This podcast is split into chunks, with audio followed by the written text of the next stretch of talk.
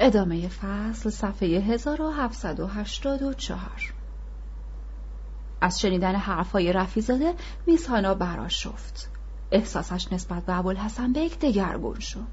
هیجان وصل ناپذیری سراپای وجودش را فرا گرفت. با خود اندیشید من به خاطر او همه چیزم را فدا کردم. از پدر و مادرم دست کشیدم. به خاطر او شبهای زیادی تا سحر بیدار ماندم. به خاطر او جوانیم را با درد و قصه و گریه و زاری تباه کردم. به خاطر او لکه ننگ جاسوسی را بر خود زدم. اما او مرا گول زد و دلبسته دیگری شده. او در حالی که با نینا زندگی می کرد مرا بیهود و امیدوار می ساخت و در راه پیش برده مرام و مسلک خیش از وجودم استفاده می کرد. میسهانا غرق در افکار در هم و بر هم و زجر دهنده با خود می گفت نه نه دیگر او را دوست ندارم. با خود عهد میبندم که از او دست بردارم و خود را از جاذبه هیپنوتیزمی او کنار بکشم و خلاص کنم. در این هفت سال از عشق او هیچ نتیجه ای آیدم نشد و بعد از این نیز نخواهد شد. بگذار او با نینای خود خوش باشد. اگر دوباره پیش من آمد جوابش خواهم کرد و از در خانم خواهم راند. بگذار قلب من پایبند چنین آدمی نشود. بگذار راحت و آسوده باشم. اگر او نبود حالا در دست امثال رفیزاده های نامرد اسیر و درگیر نبودم.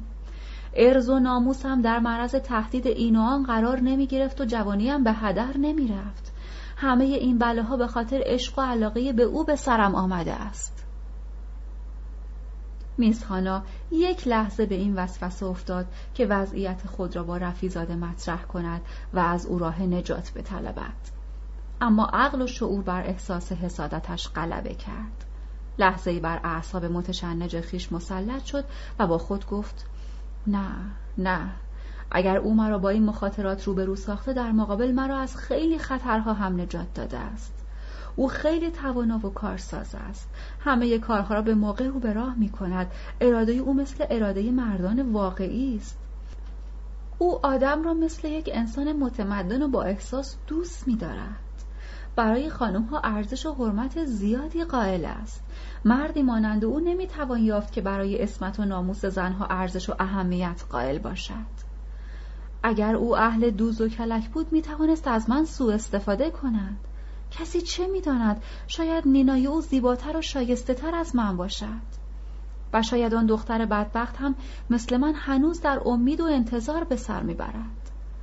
شاید او نیز مثل من فریفته او شده و وضعی مشابه وضع من دارد باید اون دختر رو پیدا کنم و با او حرف بزنم میسانا دست از این خیالات برداشت و رفیزاده را که ساکت و آرام در گوشه نشسته بود و فکر می‌کرد نگریست و گفت حالا می‌خواهید چه کار کنید؟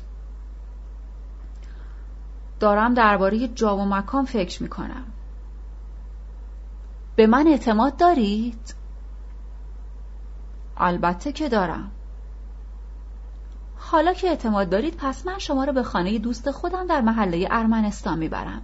آنجا امن و امان است با او آشنا می‌شوی. هر چند ساعت که دلمان بخواهد می‌توانیم با خیال راحت در آن خانه خوش باشیم. هیچ سر خری هم آنجا نیست. صاحب خانه آدم با تربیت و معدبی است. از شما چه پنهان چند بار با آنجا رفتم. او دوست و رازدار من است اتاقهای مناسب و راحتی در اختیارمان می‌گذارد و همه جور وسایل راحتیمان را فراهم می کند.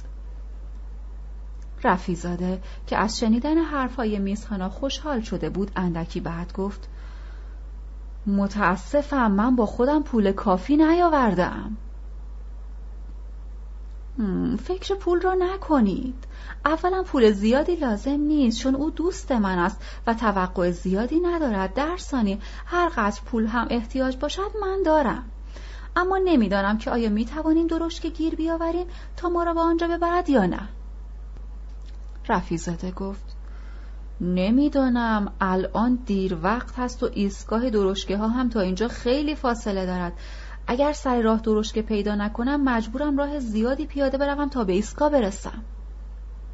میزهانا گفت به هر حال زود باشید. میترسم سر و کله ابوالحسن بیگ پیدا شود و دچار دردسر و گرفتاری شویم. سعی کنید زود برگردید.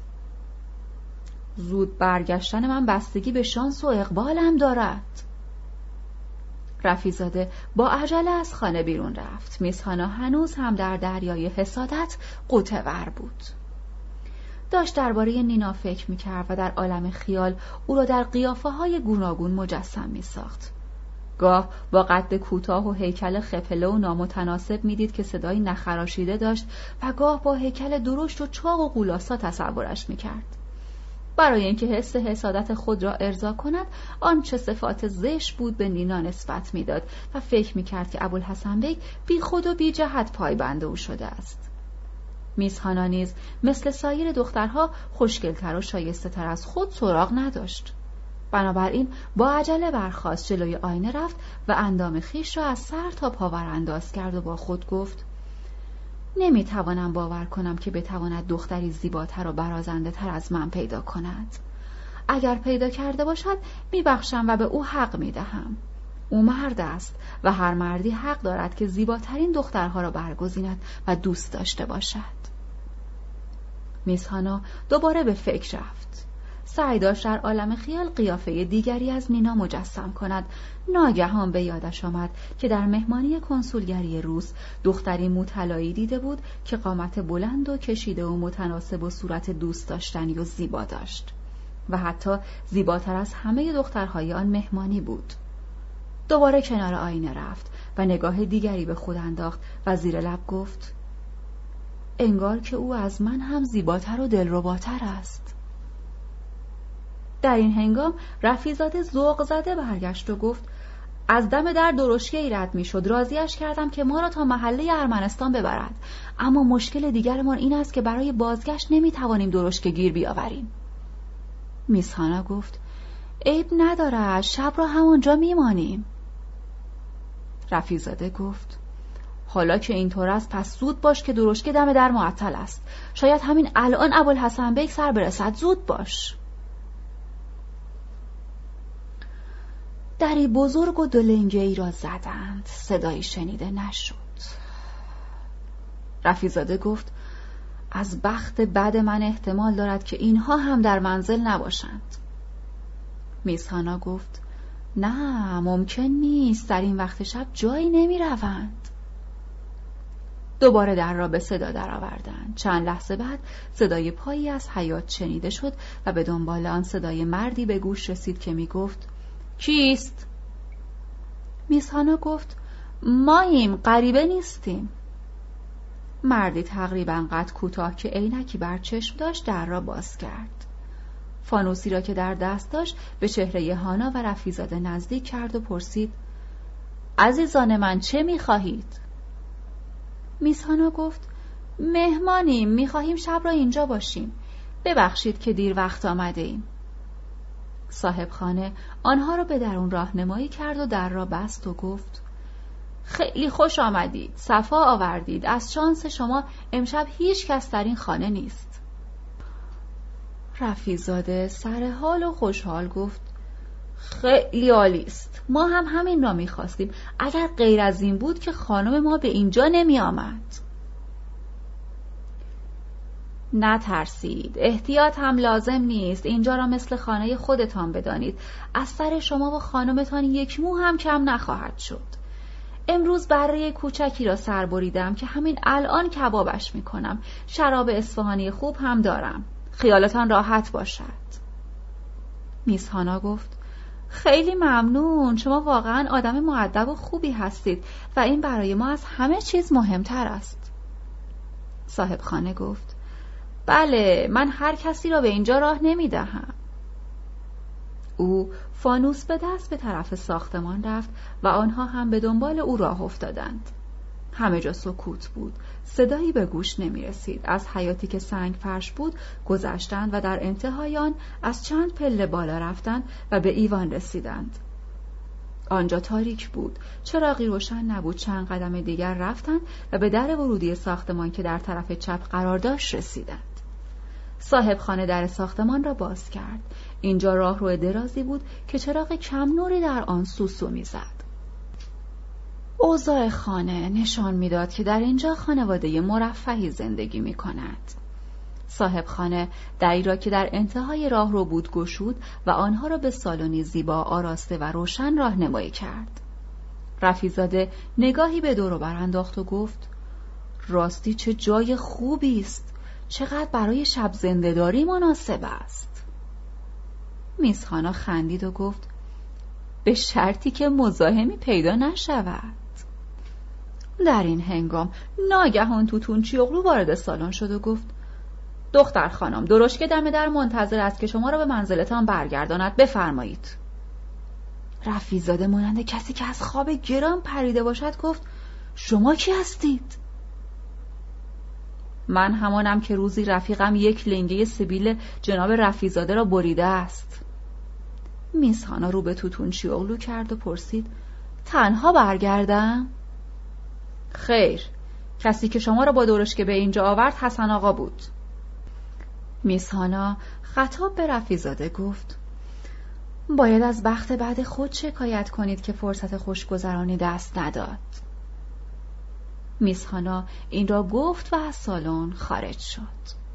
چند لحظه دیگر من و چهار نفر از رفقا وارد سالن شدیم. رفیزاده تا ما را دید سر جایش میخکوب شد. خطاب به او گفتم بنشینید امشب محکمه انقلاب شما را محاکمه می کند هرچه می‌پرسیم باید جواب صحیح بدهید. رفیزاده خیلی خون سرد نشست و گفت کسی حق ندارد مرا محاکمه کند. صاحب این خانه مسئول سلامت جان من است. در غیر این صورت نابودش می کنم صاحب خانه خندید و گفت مگر مرا نمی‌شناسی؟ اسم من توی دفترت که می‌خواهی به جاندارمری تحویل بدهی نیست؟ اگر نیست بنویس. شب اول قبر هم اگر نکیر و منکر پرسیدن بگو که مرا در منزل آرشاک سورنیاس نفره کردند. رنگ رفیزاده پرید و مثل گچ سفید شد. از من پرسید مگر همین چند سالی که از کار و زندگیم آوار و در به در شدم کافی نیست؟ من چه تقصیری دارم که می‌خواهید محاکمه هم کنید؟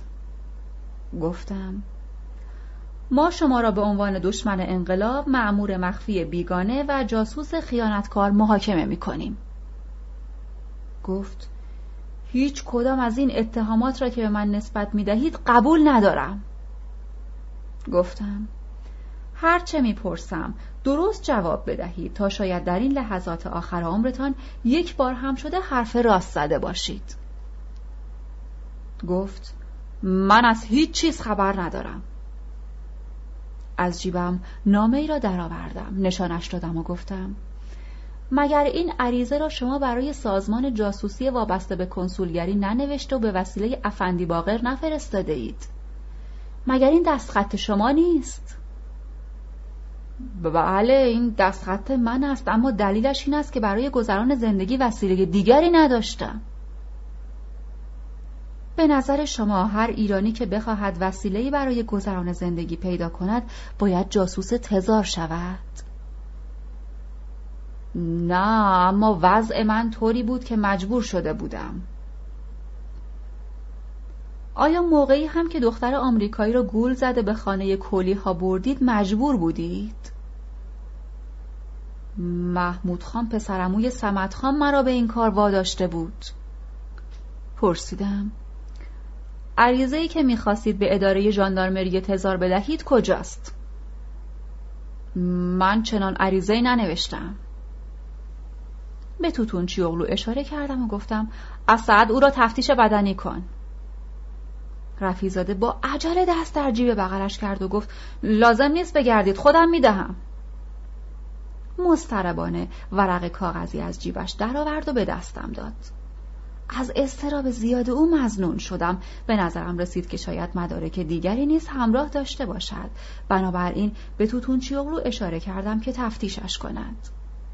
توتون چیوغلو جیبهای او را گشت. یک قبضه تپانچه براونینگ کوچک که فقط یک فشنگ داشت و یک دفترچه به اضافه مقادیری کاغذ گوناگون که لایه آن بود از جیب بغلیش بیرون آورد. آنها را به دقت بررسی کردیم. ابتدا کاغذی را که با خط خود به ژاندارمری نوشته بود نگاه کردیم. در آن نام من و چند تن دیگر از اعضا را به عنوان عضو تشکیلات مخفی ذکر کرده و اطلاعاتی درباره هر کدام داده بود. نامه دوم به امضای سردار رشید بود که در جواب نامه رفیزاده نوشته شده بود. سردار رشید به او توصیه کرده بود که به تبریز بیاید و در سازمان جاسوسی کنسولگری تزار مشغول کار شود. در ضمن اطلاعاتی نیز درباره ما به او داده و خاطر نشان کرده بود که این اطلاعات را موقع شروع به کار به عنوان گزارش اولیه تحویل سازمان جاسوسی بدهد. از رفیزاده پرسیدم. چرا در طول این مدت گزارشی درباره ما به کنسولگری نداده اید؟ جواب داد. من شما را به عنوان تاجر می شناختم و فکر می کردم که صرفا به خاطر دختر آمریکایی می خواهید مرا مجازات کنید. و در عین حال به نظرم شخص مقتدر و متنفذی بودید. آن روز من برای انتقام گرفتن از شما مدرکی که بتوانم اقامه کنم نداشتم. از آنجا که دیگر در غربت خسته شده بودم و از طرفی هم از ترس شما نمی توانستم به تبریز برگردم روزی به سردار رشید نامه ای نوشتم و علت متواری شدنم را برای او شرح دادم و از او استمداد کردم. سردار نامه ام را بی جواب نگذاشت و در پاسخ آن برایم نوشت که فعلا چه کار کنم و بعدا هم چه کارهای دیگری می توانم بکنم. گفتم پس تو تصمیم داشتی که به رهنمودهای او عمل کنی و با انقلاب و انقلابیون مبارزه کنی. گفت بله. گفتم خیلی خوب. اما با دختر آمریکایی چه کار داشتی؟ گفت می‌دانستم که او هنوز با شما ارتباط دارد و شما باز هم می توانید کمکش کنید و به همین دلیل می‌خواستم مجازاتش کنم. گفتم در همین خانه که الان هستیم می‌خواستید او را مجازات کنید؟ گفت نه امشب فقط برای خوشگذرانی به اینجا آمده بودیم. در ضمن می‌خواستم مدارکی بر ضد شما از او بگیرم و به کنسولگری و ژاندارمری بدهم. برای محکمه روشن بود که رفیزاده اگر زنده و آزاد بماند از هیچگونه خیانتی نسبت به منافع عمومی مردم و انقلاب و انقلابیون رویگردان نخواهد بود. ولذا ساعت نه صبح همان روز کمیته انقلاب اتخاذ تصمیم نهایی درباره او را به اعضای محکمه ارجاع کرده بود. تصمیم محکمه نیز به اتفاق آرا اعدام رفیزاده بود. ساعت یک بعد از نصف شب با آرشاک ودا کردیم و اجرای حکم محکمه انقلابی درباره رفیزاده به توتونچی اغلو قلیزاده و آرشاک محول شد. سرهنگ برزوفسکی صفحه 1795 میرزا علی اکبرخان از کنسولگری تزار و همچنین خانم ماهرو به ما خبر داده بودند که دولتهای روس و انگلیس در اداره ژاندارمری تبریز شعبهای برای جاسوسی دایر کردند. نینا نیز در این باره جسته گریخته خبرهایی از کنسولگری داشت که نشان می‌داد آمادگی هایی در آنجا صورت می‌گیرد و هر چند روز یک بار سردار رشید به کنسولگری احضار می شود. در روزهای اخیر کمیته انقلاب تمام فعالیت خود را بر شناسایی عوامل دستن در کار این جریان متمرکز کرده اما هنوز به نتایج روشن و مشخص نرسیده بود. تنگ غروب بود. کار مهمی نداشتم. دستور دادم درشکه را آماده کنند تا سری به محله ارمنستان بزنم و با آرشاک دیدار کنم. آرشاک فردی بود انقلابی جوانمرد و بسیار عاقل و فهمیده. در عین حال خیلی خوشمشرب و شوختب یادم هست که در روزهای سخت و طاقت فرسا ستارخان به پیشکار خود میرزا محمد می‌گفت کسی را بفرستید آرشاک را هر کجا هست پیدا کند و به اینجا بیاورد. آن روزها در گرماگرم جنگ های خیابانی و سنگر به سنگر اکثر مجاهدان مایل بودند در سنگری بجنگند که آرشاک در آنجا می جنگید. آشراک بارها قسم خورده بود از نخستین روز آشنایی با تفنگ که برای آزادی مردم جنگیده حتی یک گلوله حرام نکرده است آرشاک حافظه قوی و استعدادی عجیب داشت او علاوه بر زبان ارمنی و آسوری به زبانهای فارسی، آذربایجانی، روسی، انگلیسی و فرانسه تسلط داشت و به خوبی اهل آن زبانها حرف می‌زد. با آنکه جوان بود هفت و هشت حرفه یاد گرفته بود اما در عمل از هیچ کدام آنها برای امرار معاش استفاده نمی کرد. کار اصلی او مربوط به حوالجات پولی و اسکناس های جعلی بانک شاهی انگلیس بود و آنها را به قیمت اصلی خود خرج می کرد. در زندگی آدمی مثل او با رحم و انصاف و مروت و مردم دوست کمتر می‌شد پیدا کرد. خیلی صمیمی و رو راست و با وجدان بود اما در برابر دشمنان انقلاب قاطعیت عجیبی داشت و هرگز امان نمی‌داد و گذشت نمی‌کرد علاوه بر اعدام رفیزاده و رضابالا حتی در زمان ستارخان کسانی که به جرم خیانت به انقلاب محکوم به اعدام می شدند آرشاک حکم محکمه را درباره آنها اجرا می کرد. او هنوز مجرد بود گویا نخستین باری که می‌خواسته با دختری از ارمنی های شهر خوی ازدواج کند یک هفته مانده به روز عروسی از تفنگ برادر دختر ناخواسته گلوله شلیک می شود و به دختر اصابت می کند و او را جا به جا می کشد.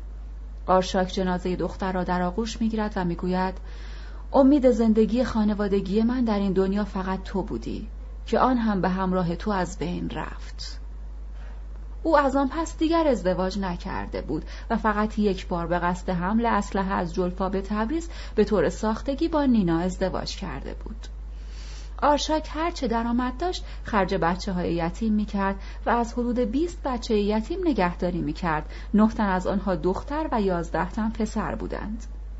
در خانه بزرگ خود پرورشگاهی برای آنها درست کرده بود و خوب تربیتشان می کرد. درس می‌داد و هرچه حرفه و صنعت بلد بود به آنها می آموخت. بارها به تماشای پرورشگاهش رفته بودم و از دیدن آن همه حوصله و شور و علاقه برای خدمت به بچه ها که وجودش رو انباشته بود لذت می بردم. تنگ غروب هوا گرگومیش بود که در درشکه نشستم و به منزل آرشاک آمدم. او در پرورشگاه بود. مستخدم تا مرا دید گفت بفرمایید بفرمایید. آرشاک با بچه ها مشغول صرف شام است. بفرمایید تو. پالتو و کلاه پوستی هم را درآوردم در اتاق آرشاک گذاشتم و به اتاق غذاخوری بچه ها رفتم. سلام کردم. هیچ کدام از بچه ها از جای خود بلند نشدند. چون با آنها سفارش شده بود که وقت صرف غذا نباید به احترام تازه وارد از جای بلند شد. آنها با گفتن خوش آمدید از من استقبال کردند. آرشاک بالای سفره نشسته بود و بچه های یتیم دورا دور سر سفره نشسته مشغول صرف شام بودند. کنار آرشاک در صدر صرفه نشستم بلافاصله برای من هم از همان غذایی که بچه های یتیم میخوردند آوردند خیلی برایم جالب بود. من هم شروع به صرف غذا کردم. غذای آن شب کشمش پلو و حلوایی از اصل و آرد برنج به علاوه فرنی بود. آرشاک گفت شبها غذای سبک به بچه ها می دهیم غذاها خیلی خوشمزه بود بعد از شام برای هر کدام از بچه ها یک استکان چایی آوردند. پس از نوشیدن آن همگی از جای برخواستند و به صف ایستادند و دست جمعی گفتند پدر مهربان سلامت باشید. سپس به اتاقهای خود رفتند. اتاق خواب دختر بچه ها و پسر بچه ها جدا از هم بود. آشراک پس از آنکه مدتی آنها را از پشت سر نگاه کرد به شادمانی تمام رو به من کرد و گفت کدام زنی می توانست برای من بیست بچه بیاورد؟ پرسیدم این بچه ها چه اصل و نسبی دارند از کدام قوم و طایفند؟ در جوابم خندید و گفت در سراسر ایران فقط همین بیست تا بچه یتیمند که چیزی از قومیت خودشان نمی‌دانند. سوالم را تکرار کردم. گفت هفت تاشون مسلمان زادن شش تاشون بچه ارمنی یکی یهودی دو تا آسوری یکی هم روس است بقیه هم اصلا معلوم نیست که پدر و مادرشان چه دین و آین داشت و از چه قومی بودند آرشاک هر پیشه و صنعتی که بلد بود به بچه ها یاد می‌داد. کفش دوزی، زرگری و نقاشی را به آنها میآموخت. کارگاهی را که برای آنها دایر کرده بود به من نشان داد و گفت همه این بچه ها را صنعتگر بار خواهم آورد. وقتی هم که بزرگ شدن دخترها را شوهر خواهم داد و برای پسرها زن خواهم گرفت. بچه ها خوابیدند. به اتاق آرشاک رفتیم و شروع به صحبت کردیم. آرشاک در صحبتهای خود از نتایج آخرین سفر من به جلفا مطالبی بیان کرد و سپس گفت امروز ساعت هفت بعد از ظهر از مسافرانی که شما از جلفا آورده و در خانه تیموریان جا داده اید نامه دریافت کردم. نامه را گرفتم و خواندم. جناب آرشاک لطفا نشانی ابوالحسن بگ را که این همه در حق ما خوبی و محبت کردن در اختیار ما بگذارید.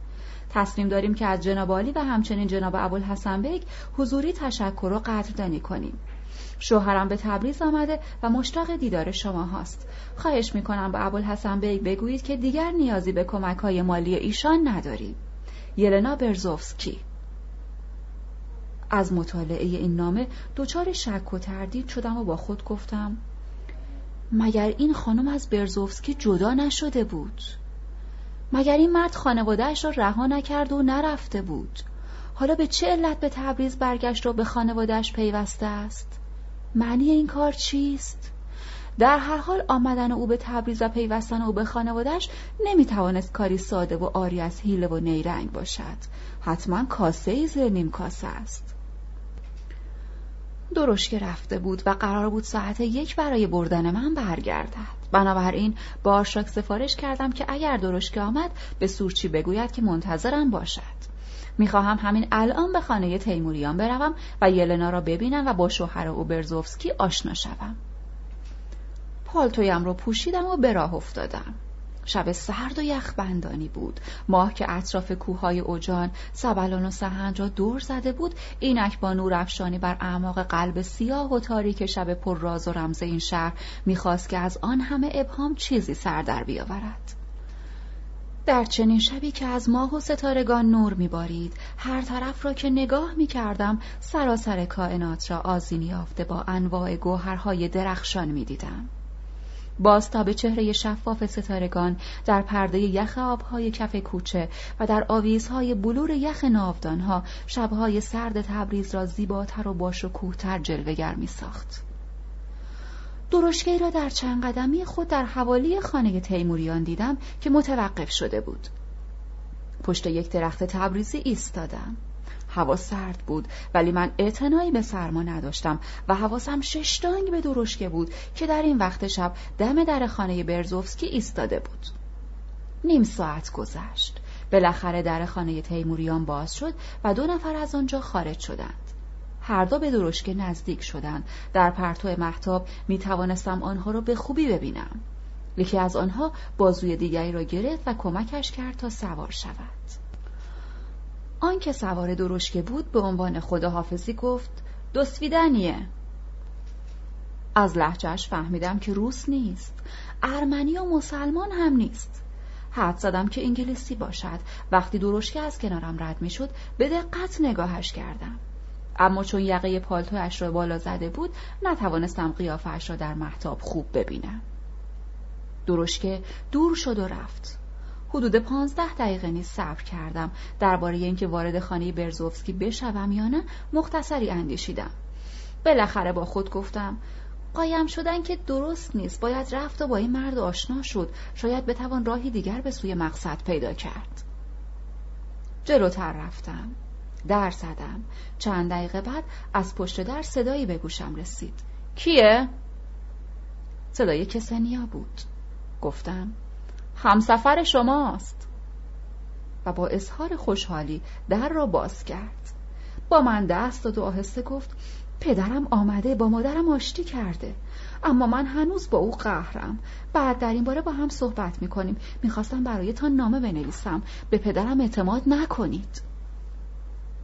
او جلوتر از من وارد حیات شد تا آمدن من را به اهل خانه خبر بدهد. از حیات بزرگی گذشتم و به ایوان رسیدم. افراد خانواده به پیشوازم آمده بودند. اول برزوفسکی با من دست داد و به روسی گفت خیلی مشتاق دیدارتان بودم. از اینکه با شخصیت محترمی مثل شما ملاقات می کنم خیلی خوشحالم. بازویم را گرفت و وارد اتاق شدیم. با یلنا کسنیا و سیلوا دیدار و خوشابش کردیم. برزوفسکی از شدت خوشحالی نمی‌دانست چه کند. یا چه بگوید؟ به راستی احساس می کردم که نسبت به من بیش از حد ابراز محبت می کند نشستیم. برزوفسکی شروع به صحبت کرد. راستش را بخواهید من آدم بسیار باسوادی نیستم. اما از روزی که به عنوان یک سالدات ساده وارد خدمت نیروهای مسلح امپراتوری شدم همواره سعی کردم سربازی با انضباط باشم.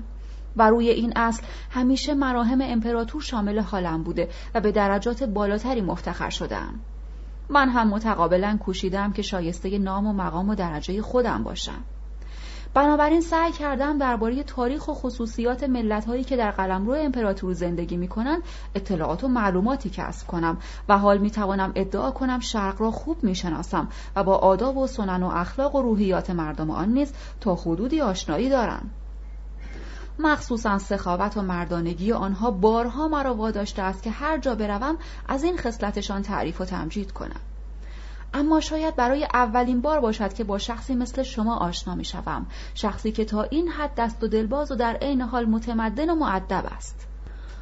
از روزی که به تبریز آمدم خانوادهام مدام از شما حرف می‌زنند از اینکه آنها در تمام این مدت به خرج شما زندگی کردند واقعا از شما ممنونم. علاوه بر این می‌گفتند که به هنگام حمله عثمانی ها و کرد ها به تبریز شما از خانوادهام حمایت و مراقبت کرده اید البته شما خوب می‌دانید که افراد خانواده من از وجاهت و زیبایی برخوردارند و معمولا مردم متمکن مشرق زمین به قصد وصلت با چنین خانواده از بذل مال و ثروت مزایقه نمی کنند.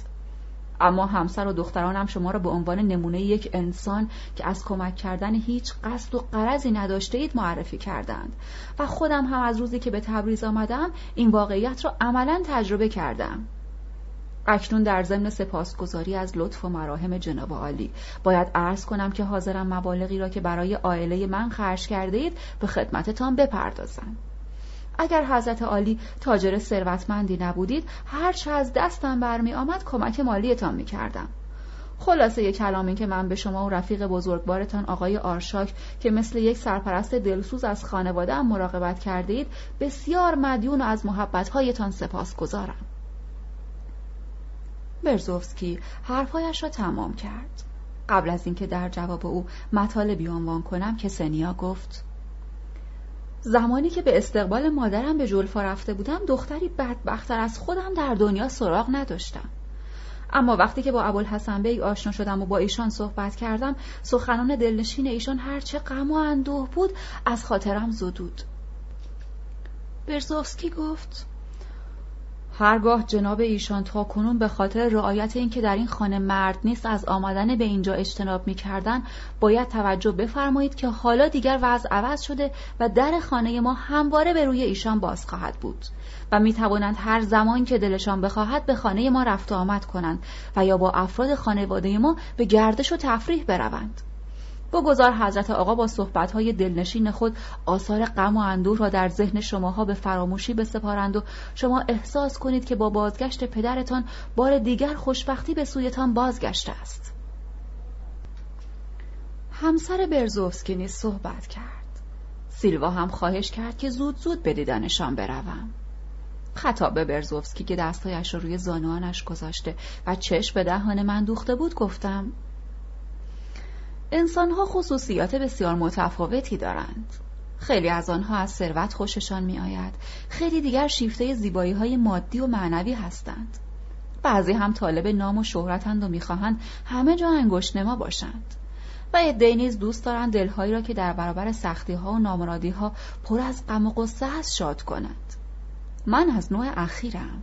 و دنبال کسانی میگردم که در ششتر حیات گیر کردند و از حل مشکلاتشان عاجزند.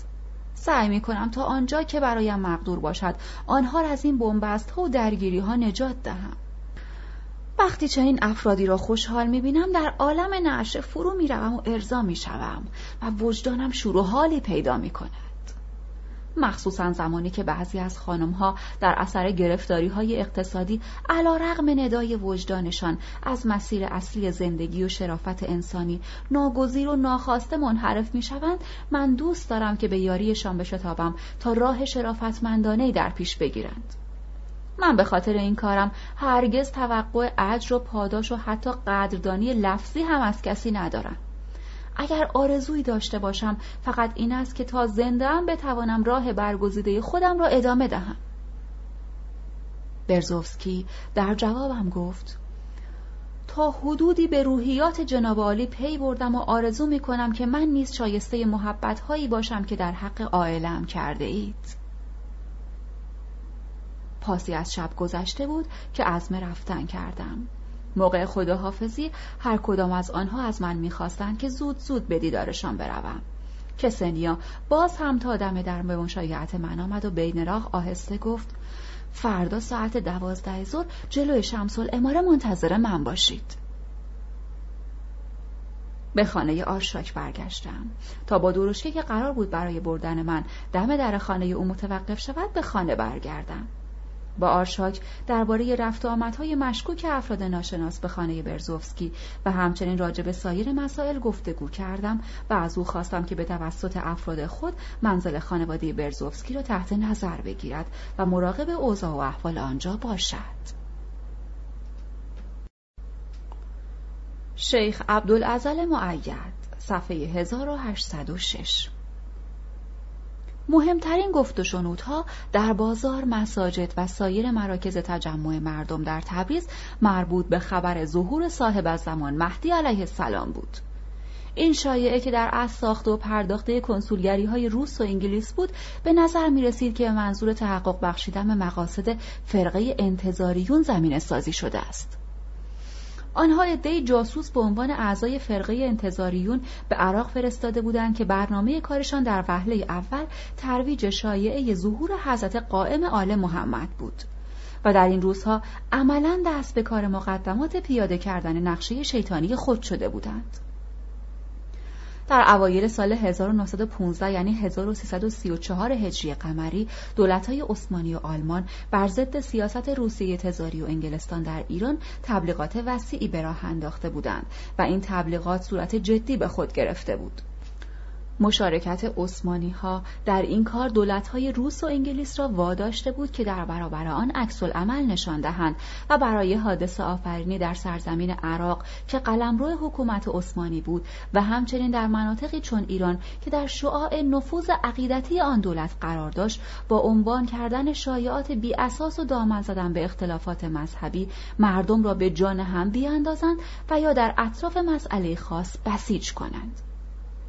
با وجود اینکه کنون در آذربایجان اقدامات مربوط به ایجاد و تشدید اختلافات مذهبی و ترویج موهومات و به جان هم انداختن مردم بارها با عدم موفقیت روبرو شده بود باز کنسولگری روسیه و انگلیس از گذشته درس عبرت نگرفته بودند و نمی‌خواستند این سلاح زنگ زده را بر زمین بگذارند. روزها و انگلیسی ها از سلاح مهدویت دروغین که آن را بارها در آفریقا و آسیا و سایر نقاط مسلمان نشین جهان مخصوصا ایران و عراق استفاده کرده ولی شکست خورده بودند هنوز دست بردار نبودند. نقش آفرینی آنها در پیدایش و ترویج فرقه های بابی و بهایی و حمایت علنی سفیر روسیه در تهران از عبدالبها و پذیرایی از او در محل سفارت روس در زرگنده به مدت دو ماه هنوز از خاطره ها فراموش نشده بود که دوباره تراژدی جدیدی را مشترکا می‌خواستند روی صحنه بیاورند. از این رو. خبر ظهور نه به صورت تدریجی بلکه به طور ناگهانی در سرتاسر سر شهر بر سر زبان افتاد و مردم عامی و زود باور نیز آن را دهم به دهم به گوش همدیگر رساندند و در همه جا شایع شد که حضرت در سامه را ظهور کردند و به زودی به تبریز تشریف فرما خواهند شد. مردم در صحن و سرای صاحب الامر و اطراف آن اجتماع کرده اوقات خود را در آنجا میگذراندند. و چون گفته می‌شد که به هنگام زیارت امام باید پاک و تاهر بود همه دست دست به حمام می‌رفتند و غسل می‌کردند و یا وضوع می‌گرفتند و به مقبره ها و سایر مراکز دینی میشتافتند. اغلب اصناف و کسبه بازار و دکانها را بسته و به طالبیه و مسجد چلستون هجوم آورده بودند. اوایل فقط شبها دسته های سینه در کوچه ها به راه می افتادن و فریاد یا صاحب زمان به ظهورت شتاب کن سر می دادن ولی اخیرا حتی روزها هم به سینه زنی می پرداختند. در مساجد جای سوزن انداختن نبود اما کسی نمی‌دانست که مردم برای چه در آن اماکن جمع شدند آیا امام در یکی از مساجد ظهور می کرد یا اینکه در آنجا خبرهایی از ظهور امام به اطلاع مردم می رسید؟ کسی در این باره خبر صحیح نداشت ولی فریاد یا صاحب از زمان به آسمان می رسید و یک لحظه قطع نمی شد. روزی که مسجد جامعه بزرگ تبریز مالامال از جمعیت بود و در و دیوار آن از شدت فریادها می لرزید ناگهان مردی از پله های منبر بالا رفت هیچ کس قبلا او را ندیده بود و نمی شناخت او روی یکی از پله ها ایستاد و با صدایی رسا به زبان فارسی خطاب به حاضران گفت مردم تبریز. من از شهر سامر را از جانب مشتهد بزرگ شیخ عبدالعزل معید برای شما سلام و درود و پیغام آوردم. مسجد دوباره از شدت فریادها لرزید و صدای سلوات بلند شد. مرد ناشناس چند دقیقه منتظر ماند تا سر صدا فروکش کند و آنگاه ادامه داد. حضرت شیخ عبدالعزل معید از مردم شهر احساب نبه مشتهد کبیر شیخ احمد بحرینی معروف به شیخ احسایی است پاورقی شیخ احمد بحرینی در سده 1800 در شهر کربلا از رهبران مذهبی به نام بود که بعدها پیروان او به نام شیخی معروف شدند. پای گذران فرقه های بابی و بهایی از شاگردان او بودند. ادامه متن حضرت شیخ مدت سی سال است که در مرقد متحر امام علی نقی علیه السلام و امام حسن عسکری علیه السلام معتکفند. ایشان روز جمعه وقتی که برای نماز صبح تشریف می بردند در گلدسته های مرقد متحر امام علیه السلام نور خیر کننده ای می بینند که سپس این نور در کنار شیخ بر زمین نزول می کند. حضرت شیخ که از این واقع مبهوت شده بودند چشمهایشان را میبندند و چند لحظه بعد دیگر چیزی در اطراف خود نمی‌بینند و مات و متحیر میمانند.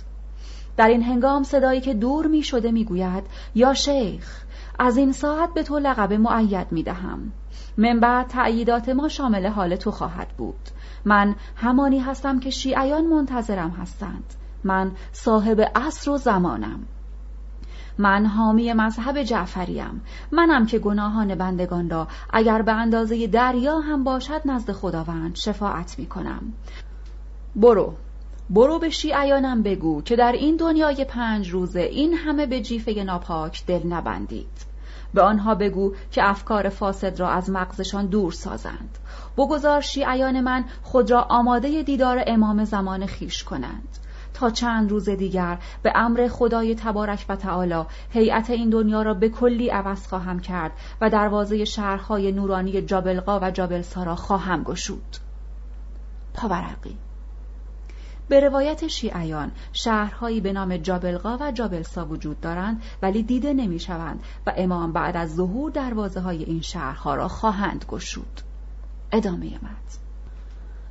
به زودی مردم شهرها مرا زیارت خواهند کرد. برو به جماعت تبریز شهری که پر از کفر و فساد شده است بگو که به زودی در مسجد خودم نماز جماعت برگزار خواهم کرد. برو به آنهایی که به فکر جیفه دنیا یا به دنبال سیاستند. بگو که از این کارها دست بردارند و در محضر شریف علما به کسب فیض بپردازند. و الا از بوسه زدن بر دستهای من محروم خواهند شد. چیزی باقی نمانده است که این دنیا پر از رحمت خدا و حضور بندگان مقدس خدا شود. مرد ناشناس به سخنرانی خود پایان داد و به دنبال آن هیجان شدیدی آغاز شد. حرفهای گوناگون از مردم شنیده می‌شد. بعضی میگریستند بعضی به سر و صورت خود می‌زدند. عدهای بیهوش شده بودند و عدهای هم از شدت هیجان به این طرف و آن طرف می‌رفتند. اما تجار و ثروتمندان و مالکان و عمده ساکت و آرام نشسته بودند و این صحنه ها را تماشا می کردند. آنها نگاه های ناباورانه داشتند. گاهی نیز با همدیگر پچ پچ می کردند اغلبشان اولین بار نبود که این صحنه ها را می دیدند بارها نظایر آن را در اشکال مختلف دیده بودند. آنها یقین داشتند که مقاصد سیاسی پشت سر این ماجرا هاست و قصد بهره برداری از آن را دارند. ادهی به دور مرد ناشناس جمع شده بودند و سوالاتی از او می‌کردند بفرمایید ببینیم شما سیمای مبارک حضرت شیخ را از نزدیک رؤیت کرده اید؟ ما بندگان گناهکار هم می توانیم این شیخ بزرگوار را از نزدیک زیارت کنیم؟ کی می توانیم آن چشم ها را زیارت کنیم که از نزدیک امام زمان را رؤیت کردند؟ نظیر این ها زیاد بود و آن مرد ناشناس با زرنگی خاص جواب همه را می‌داد. حضرت شیخ فرمودند که به زودی قائم آل محمد ظهور خواهند کرد و آن روز من هم در رکاب ایشان خواهم آمد و به جماعت تبریز مژده نجات و رستگاری خواهم داد یا می گفت حضرت شیخ فعلا حتی فرصت غذا خوردن در شبانه روز را ندارند. از تمام اطراف و اکناف جهان مردم برای زیارتشان سرازیر شده و به شهر سامر آمدند. نمایندگان پنجاه و چهار پادشاه در آنجا حضور دارند. از ایران از توران از هندوستان و عربستان و زنگبار و سودان و مصر و حبشه هیئتهایی آمدند.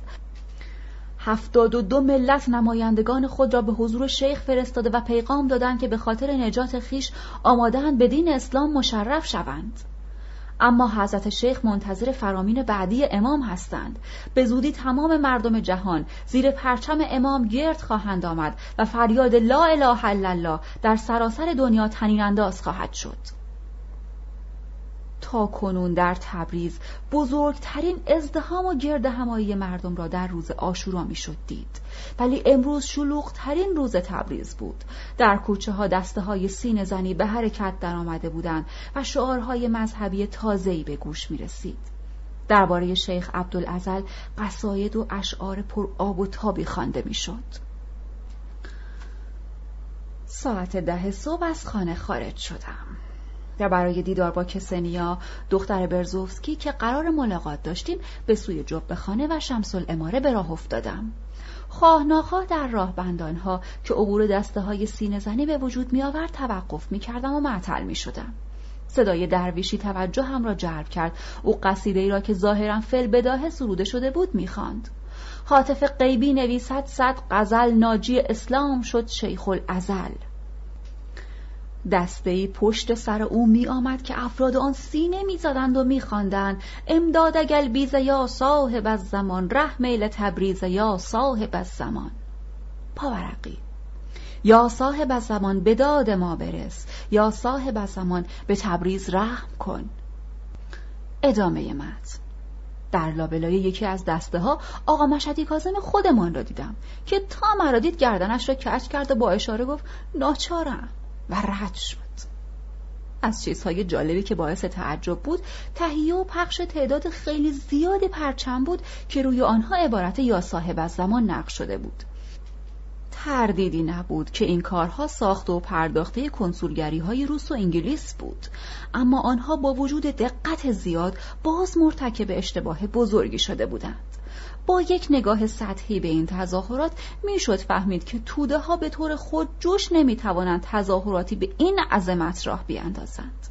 روزها و حتی هفته ها برای طراحی و برپایی آن صرف وقت شده است. قصاید درویش ها و اشعار مداهان و دعای جدایان همه درباره همین موضوع بود. بر سردر خانه ها و مغازه ها پرچم یا صاحب از زمان دیده می‌شد. مردم تبریز دست دسته به صاحب الامر می رفتن و در مسجد و صحنه آن جای سوزن انداختن نبود. دسته های سینه زنی در میدان صاحب الامر و بازارچه دوچی و بازار مسکرها جمع شده بودند. هر محله دسته های سینه زنی خود را به حرکت درآورده بود. صداهای دسته ها با هم می آمیخت و بازار قصید سرایان و مداهان داغ بود. طبق خبرهایی که رفقای ما آورده بودند کنسولگری های روس و انگلیس بر سردر ساختمان خود پرچمهایی یا صاحب از زمان که روی پارچه های بزرگی نوشته شده بود زده بودند پرچمها در حال احتزاز بود و در کنار آنها افراد مسلح کشیک می‌دادند. رهبران اجتماع کنندگان در صاحب الامر تصمیم گرفتند که به شهر سامر را تلگراف بزنند و استدعا کنند که حضرت شیخ آزل معید به تبریز تشریف فرما شوند. و آنگاه از آنجا بیرون آمدند و در کوچه ها به راه افتادند. آنها وقتی که از در کنسولگری های انگلیس و روسیه رد می شدند، کنسول و کارکنان آن دم در ایستاده بودند و به مناسبت وصول خبر ظهور قریب الوقوع امام زمان علیه السلام به سردسته ها تبریک و تهنیت می گفتند. آرشاکسورنیانس صفحه 1814 کمی دیر کرده بودم. ساعت نیم بعد از ظهر بود. با کسنیا رأس ساعت دوازده قرار ملاقات داشتم. هوا به شدت سرد بود و من با تأخیر خود او را منتظر گذاشته بودم. ازدهام کوچه ها باعث تأخیرم شده بود. از دور او را دیدم به این ور نگاه می‌کرد و راه می‌رفت. ظاهرا سرما اذیتش کرده بود. با وجود اینکه لباس گرم بر تن داشت باز هم در اثر سرما این پا آن پا می‌شد. نزدیکتر رفتم دست ظریفش را از دستکش درآورد و با من دست داد قبل از اینکه چیزی بگوید از دیر آمدنم معذرت خواستم و گفتم دختر خانم وضعیت شهر را ملاحظه می کنند. وضع کوچه ها طوری نیست که انسان بتواند دقیقا به قول و قرار خود عمل کند. همه جا شلوغ است. نمی توانستم از وسط دسته ها عبور کنم. باید صبر می کردم تا راه باز شود. از اینکه تأخیر من سبب ناراحتی شما شده باید مرا ببخشید. کسنیا لبهای ظریفش را که از سوز سرما کبود شده بود و میلرزید باز کرد و گفت این چه فرمایشی است؟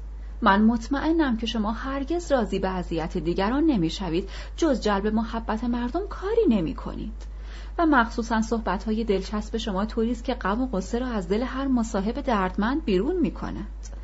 اگر کسی شما را دوست نداشته باشد ظاهرش هم اگر شبیه انسان باشد در باطن انسان نیست. در واقع شما باید مرا ببخشید که برای گفتن مطلبی مجبورم شما را در این هوای سرد نگاه دارم. کسنیا به هنگام گفتن این حرف چنان با التماس و تمنا نگاهم می کرد که به نظرم می آمد حتما کاری شخصی با من دارد. از این رو گفتم هر کاری که از من ساخته باشد با جان و دل انجام می دهم هوا هر قدر هم سرد باشد مهم نیست. انسان در حضور شما احساس سرما نمی کند وقتی حرف می زدم او آهسته لبخند می زد و این نشان می‌داد که ظاهرا من به منظورش پی نبردم.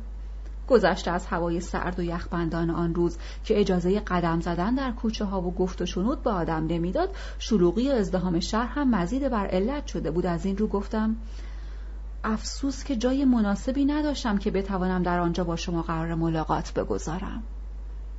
کسنیا خندید و گفت من هم افسوس می‌خورم که جای مناسبی برای قرار ملاقات ما نداشتم. گفتم اگر جایی برای نشستن و صحبت کردن پیشنهاد کنم اعتراض نخواهید کرد؟ گفت چه اعتراضی؟ من که به شما اعتماد کامل دارم. مگر یادتان رفته که در جلفا حاضر نشدید چپ را در زیر یک سقف با من سر کنید؟ من مطمئنم که شما وجدان سالم و شخصیت پاک و بیالایشی دارید. هر جا را که پیشنهاد کنید قبول خواهم کرد. گفتم من هم به شما قول می دهم که اعتماد و اطمینانتان نسبت به من همیشه پایدار بماند. باور کنید کسانی که با من آشنا شدند و یا کسانی که بعد از مدتها آشنایی ناچار از من جدا شدند همیشه لطف و محبت فراموش نشدنی به من داشتند. حالا اگر دختر خانم اجازه بفرمایند می توانیم در منزل آرشاک نیاز با همدیگر بنشینیم و صحبت کنیم. کسانیا با تعجب پرسید کدام آرشاک؟ همان که کمک های شما را به ما میرساند و از ما مواظبت می‌کرد؟ گفتم بله همان آرشاک. او مرد شریفی است و به صداقت و مردانگیش ایمان دارم. طبعی غنی و دوست داشتنی دارد. اعتراضی ندارم. پس لطفا صبر کنید تا درشکه صدا کنم. هوا سرد است و نمی‌توان در این سرما پیاده رفت. سر جب به خانه رفتم و پس از چند دقیقه با درشکهای برگشتم و دختر خانم را سوار کردم.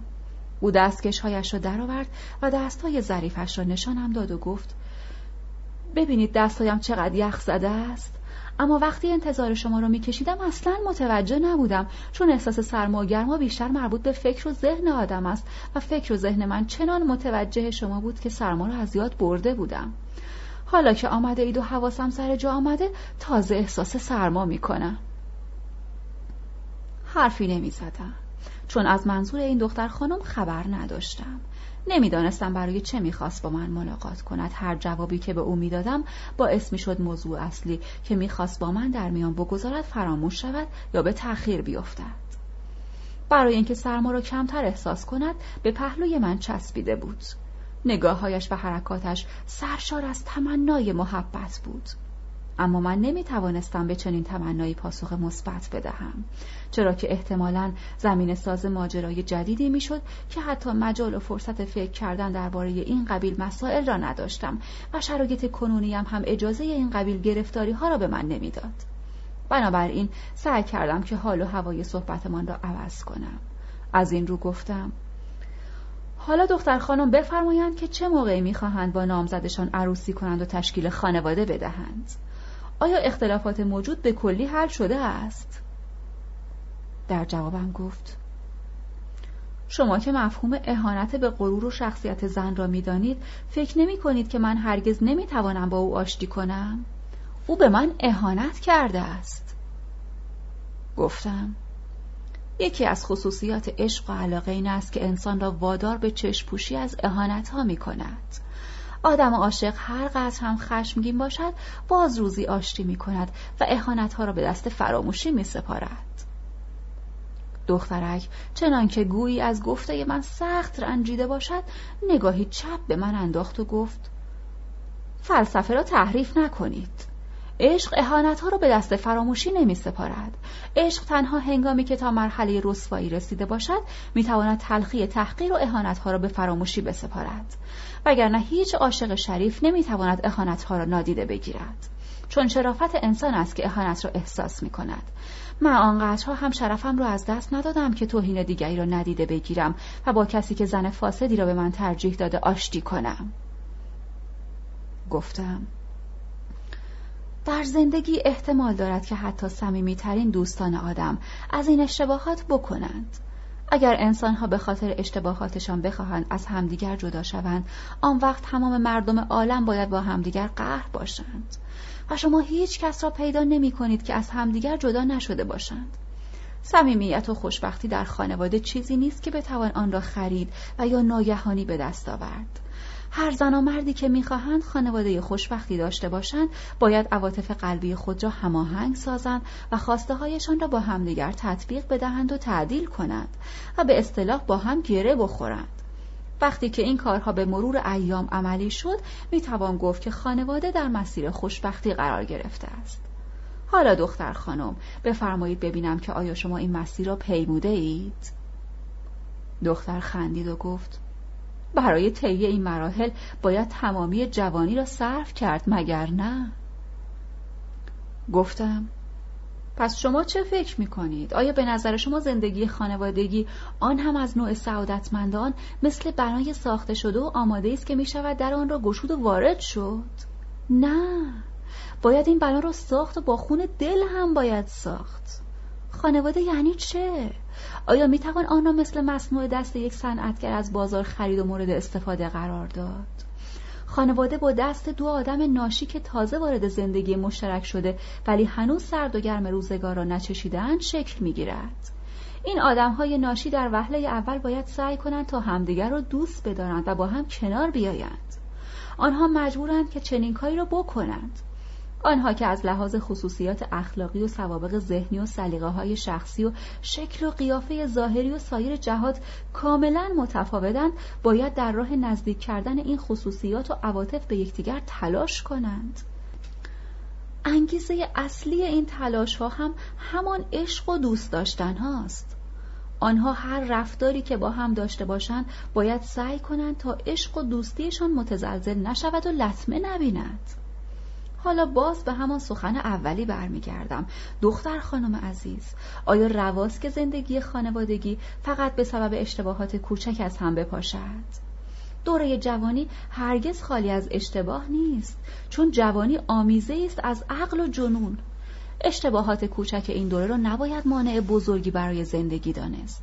هر جوانی از دوران طفولیت تا بلوغ عواطف و خصوصیاتی دارد که هم موروسی است و هم اکتسابی. تا این خصوصیات اخلاقی و عواطف شخصی تصفیه نشده و سیقلی نشوند اجبارا اشتباهاتی نیز در کار خواهد بود. خود من نیز بارها از این اشتباهات مرتکب شدم. من هم از دوران کودکی خصوصیاتی با خود به دوران جوانی آورده بودم که فقط شایسته روزهای بچگی بود. در نتیجه ادهی را از خودم میرنجاندم. افسری هم که شما می‌خواستید با او ازدواج کنید از همین قبیل جوانان است که از دنیای طفولیت و نوجوانی خیش اخلاق و خصوصیاتی به همراه دارد. دختر در داخل درشک جابجا شد و گفت دوست عزیز و محترم من صحیح میفرمایید. زندگی خانوادگی از میان کشمکش ها و اختلافات و تلخی ها میگذرد و شکی ندارم که این کشمکش ها و تلخی ها را باید به خاطر سعادت آینده تحمل کرد. ولی وقتی انسان پس از گذشت سالیان می‌بیند که جوانی خود را از دست داده و جز خستگی و فرسودگی جسم رو حاصلی به دست نیاورده و نمی‌تواند از نتیجه سالها تحمل تلخی ها استفاده ای ببرد آیا از خود نمی‌پرسد که این همه مشقات را برای چه تحمل کرده است؟ در جوابش گفتم اگر شما فلسفه پیدایش عشق و دوستی را تعریف کنید من می توانم به تمام سوالات شما پاسخ دهم دختر حرفی نزد به فکر فرو رفت. برای شکستن سکوت او گفتم عشق و دوستی سرآغاز شیرین و لذت بخشی برای به دنیا آوردن موجودات دیگر است.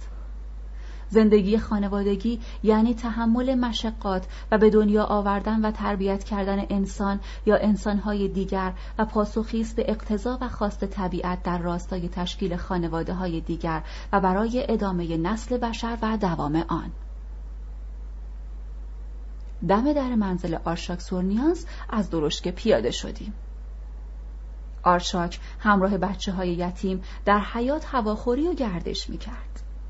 کسنیا وقتی بچه ها را با لباس متحد و شکل و هیکل و قیافه های شبیه به هم دید تعجب کرد و با حیرت پرسید مرا کجا آورده اید؟ گفتم ما در منزل آرشاک سورنیانس هستیم و اینها بچه های یتیمی هستند که او به فرزندی خود قبولشان کرده است. دیدن این صحنه و پی بردن به اصل ماجرا برای دختر فوق جالب بود. بچه ها احاطه‌اش کرده بودند و با او حرف می زدند. بالاخره آنها به کارگاه رفتند و ما به اتاق آشاک آمدیم. ادامه فصل قبل صفحه 1821 بچه ها احاتش کرده بودند و با او حرف می زدند. بالاخره آنها به کارگاه رفتند و ما به اتاق آرشاک آمدیم. آرشاک تا آنجا که می توانست در پذیرایی از مهمان جدید سنگ تمام گذاشت. خدمتکاران پیر او مثل پروانه که دور شم بگردند دور سر کسنیا میچرخیدند و روی میز او انواع ناز و نعمت و شیرینی و خوراکی های جور و جور چیده بودند دختر زیبای روس با این پذیرایی گرمی که از او به عمل می آمد گویی یادش رفته بود که چه می‌خواست به من بگوید برای او دیدار آرشاک و اشیای گرانبها و قیمتی او بسیار جالب بود. او بیان که اهمیتی به خوردنی ها و آشامیدنی ها بدهد به ها و تاخچه ها و چیزهایی که به دیوارها نصب شده بود مینگریست و سوالات جور و جور می‌کرد.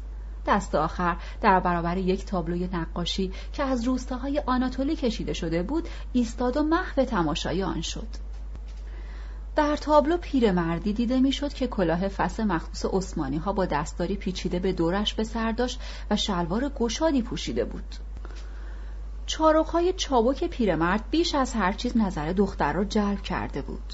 دخترک چنانکه گویی در تارهای سفید محاسن پیرمرد تاریخچه روزگار سیاهی را خوانده باشد غرق دریای حیرت شده بود. چینهای پیشانی او از دورنمای سلسله جبال و منظره باغها و کشسارهایی که در زمینه تابلو مشاهده می‌شد پرمعناتر بود. در کنار پیرمرد زنی نیز دیده می‌شد که با وجود پیری و موهای جوگندمیش آثاری از تراوت جوانی داشت و معلوم بود که در روزگار جوانی بسیار زیبا بوده است. این تابلو برای دختر روس خیلی جالب توجه بود. او خطاب به آرشاک گفت اولین بار است که آدمهایی با این قیافه و سر و وضع می‌بینم اینها کیند و اهل کجا هستند؟ با این سوال قیافه آرشاک در هم رفت. آمد سر میز نشست و مثل آدمهای دردمند سیگاری درآورد و روشن کرد و پک محکمی با آن زد و گفت دنیا دنیای درد و رنج است. این تابلو هم دنیای پر از درد و رنج مرا نشان می‌دهد در این صحنه تاریخچه کودکی و نوجوانی پر از بدبختی من نهفته است دختر معترضانه گفت شما در میان این همه امکانات و مال و منال باز هم خود را خوشبخت احساس نمی کنید؟ آرشاک پوکی به سیگارش زد و گفت دختر خانم عزیز روال دنیا بر همین است که تلخه ها در خلال شیرینی ها نهفته باشند و بدبختی ها در ورای خوشبختی ها این آرشاک که به نظر شما در ناز و نعمت زندگی می کند در حال حاضر بدبخت ترین موجود روی زمین است. در این دنیا هرگز لب من به خنده باز نشده است و اگر هم باز شده به زهرخندی بوده بر زندگی تباه شده به خنده تمسخری بوده بر این دنیای مسخره و دردآلود. این حرفهای آرشاک سراسر وجودم را لرزاند.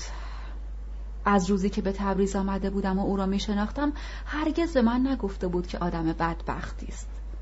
سرشتی سرشار از خوبی ها و طبعی بلند و لبریز از انسانیت داشت و قبل از هر چیز جوانی انقلابی و با عقیده و ایمان و در عین حال ثروتمند و بینیاز بود.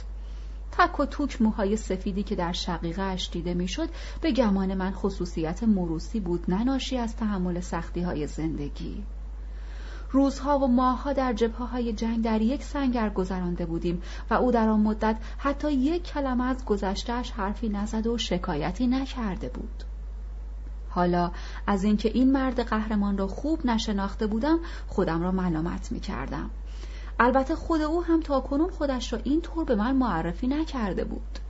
در تایید حرفهای دختر روس درباره صاحبان عکسهای روی تابلو خواهش کردم که توضیح بیشتری بدهد. آرشاک انگشتش را به طرف تابلو گرفت و گفت این مرد سلیمان افندی است و آن زن صالح خانم. آنها چه نسبتی با شما دارند؟ پدر و مادرم هستند. پس شما اصلا ارمنی نیستید؟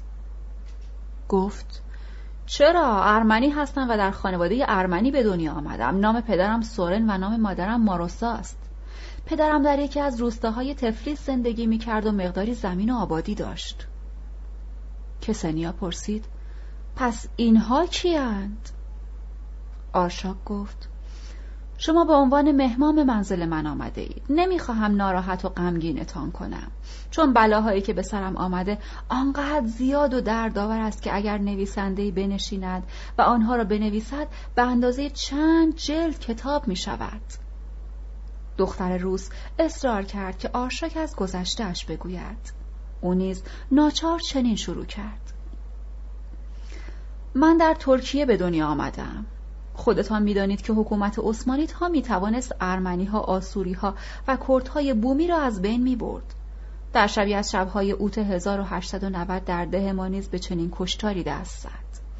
عده زیادی کشته شدند و عده هم به گوشه ای فرار کردند. در آن روز من یک ساله بودم. پدر و مادرم را کشتند و هرچه داشتیم قارت کردند و مرا هم از گهواره روی زمین انداختند و گهواره و لحاف و توشکم را بردند. نمی‌دانم چرا مرا نکشتند شاید می‌خواستند که زنده بمانم و شاهد یک عمر زجر و عذاب و شکنجه باشم یک روز از این فاجعه گذشته بود که سلیمان افندی دوست پدرم و از اهالی ده همسایه به خانه ویران ما می آید. اجساد پدر و مادرم را دفن و مرا هم به خانه خود می برد. سلیمان افندی فرزندی نداشت. همسرش صالح خانم مرا به فرزندی میپذیرد و در آغوش خود بزرگ می کند. در اثر مراقبت های این زن و شوهر مهربان بزرگ می شوم. روزی که پنج ساله شده بودم و همراه سلیمان افندی با گاری به صحرا می رفتم او مرا بوسید و گفت فرزندم درست است که تو پسر ما هستی اما بد نیست بدانی پدر و مادر دیگری هم داشتی. از امروز اسم تو را می‌گذارم آرشاک سورنیانس. پدر خدا بیامرزد اسمش سورن بود. او از دوستان خوب من به حساب می آمد. وقتی تو بزرگ شدی باید هم چراغ خانه من و هم چراغ خانه پدرت را روشن نگه داری. به هر حال سالها در کنار آنها زندگی خوب و خوشی داشتم. در آنده همه جا از هوش و ذکاوت و زرنگی من صحبت می کردند. چون سلیمان افندی و صالح خانم دیگر خیلی پیر شده بودند کارهای پرزحمت کشاورزی و اداره املاک را به دست گرفتم. آنها از اینکه سر پیری اسای دستشان شده بودم و می توانستم وسایل آسایششان را فراهم کنم بسیار خوشحال بودند. اما داشناک های بیرحم این خوشبختی را از ما گرفتند. ده ساله شده بودم پاییز بود. گاوها را به عرابه بسته و برای آوردن قله به مزرعه رفته بودم. شب دیر وقت برگشتم. گونی ها را در انبار چیدم و گاو ها را از گاری باز کردم و به طویله بردم. چون در و پنجره ها باز بود داخل خانه رفتم. سلیمان افندی گوشش سنگین بود. از راه رو چند بار صدا زدم. مادر مادر! از صالح خانم هم جوابی نیامد. وقتی وارد اتاق شدم و کبریت کشیدم با اجساد تکه تکه شده پدر و مادرم روبرو شدم. تا صبح بر سر جسدهای خونالودشان نشستم و گریه کردم. صبح دهاتی ها سر وقتم آمدن. غیر از عرابه و گاف ها چیزی در خانه نمانده بود. سلیمان افندی و صالح خانم را به خاک سپردیم و آنچه را که به جا مانده بود فروختم و در راه آنها خیرات دادم. تا چهل روز در آنجا ماندم. وقتی چله تمام شد عکس ها را برداشتم به قبرستان رفتم و با آن دو پیر مهربان و صمیمی خداحافظی کردم و همراه کاروانی به ایران آمدم. قطره اشکی از چشمهای آرشاک چکید و دختر روس که تحت تأثیر سرگذشت دردناک او قرار گرفته بود به گریه افتاد و با صدایی گرفته گفت کار خوبی کردید که آن مملکت آدمکشی و وحشیگری را ترک کردید. آرشاک گفت بله کار خوبی کردم اما چه فایده که بدبختی و فاجعه قدم به قدم به دنبالم می آمد و مثل سایه تعقیبم می کرد با کاروان به شهر خوی رسیدم. چند روز در آنجا بدون جا و مکان دنبال کار گشتم تا اینکه آقای اوهانس که دکان زرگری داشت مرا به عنوان نوکر در خانهاش استخدام کرد. یک سال در خانه و باغچه او کار کردم. وقتی دید که پسر قابلی هستم مرا به شاگردی خود در دکان زرگری پذیرفت. یک پسر او تفنگ تعمیر می کرد پسر دیگرش کفش دوز بود و پسر سومش هم نقاش. هر سه این حرفه ها را در مدت کوتاهی از آنها یاد گرفتم به طوری که بعد از چند سال صنعتگر قابلی شدم. آنها مرا رها نمی کردن و من نیز نمی خواستم از آنها جدا شوم. آدم های بسیار خوب و مهربانی بودند مخصوصا که به تنها دخترشان باربارا نیز دل بسته بودم و او هم مرا دوست می داشت. در اواخر فقط به خاطر او بود که در آنجا پایبند شده بودم. عشق و علاقه به او تأثیر خوبی در کار و حرفه و صنعتم داشت و عقل و شعور و هنرم را اطلاع می بخشید و حرفه و کارم را جاندارتر می کرد. آقای اوهانس و همسرش که به علاقه بین من و باربارا پی برده بودند بسیار خوشحال بودند. بالاخره من و باربارا نامزد شدیم و وسایل عروسیمان را فراهم کردیم و قرار شد که هفته بعد زندگی مشترکمان را شروع کنیم. درست در همین روزها برادر بزرگ باربارا با تفنگ مارتیر که تعمیرش کرده بود ور می‌رفته که ناگهان گلوله ای از آن شلیک می شود و درست در قلب باربارا می نشیند.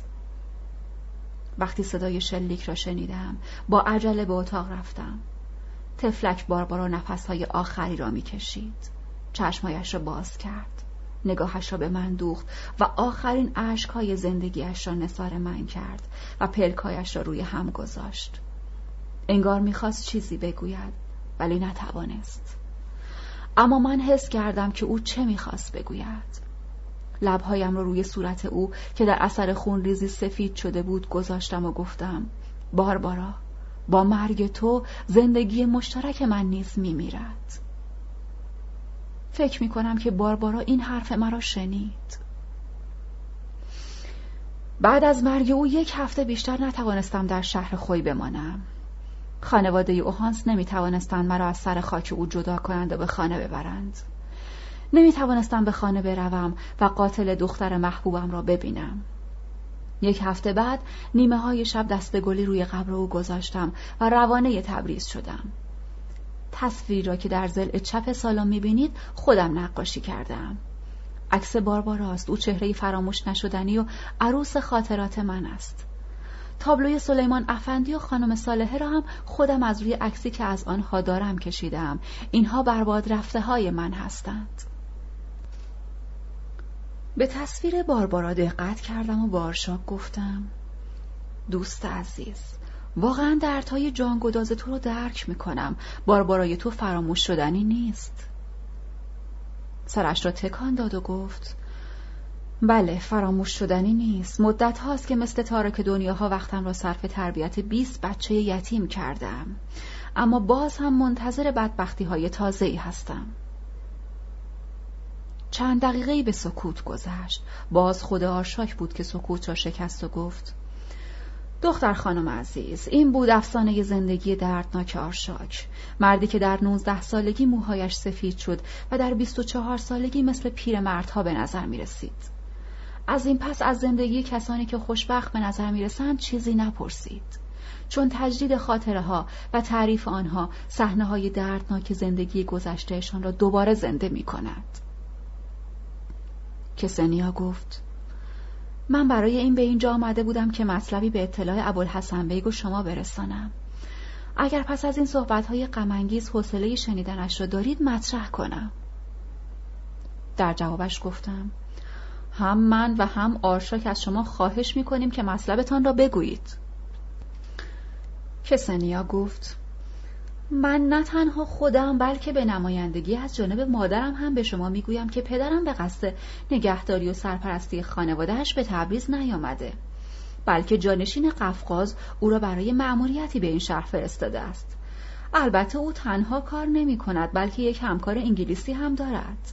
آنها برای تشکیل یک سازمان جاسوسی خبرچینی در اینجا فعالیت می کند به همین دلیل مادرم خیلی می ترسد تشکیلاتی که آنها دارند تأسیس می کنند ممکن است که به هر کار ضد مردمی دست بزنند مبادا جناب ابوالحسن بیگ و جناب آرشاک در رفت آمد به خانه ما حرفهایی بزنید که باعث درد و سر و گرفتاریتان بشود.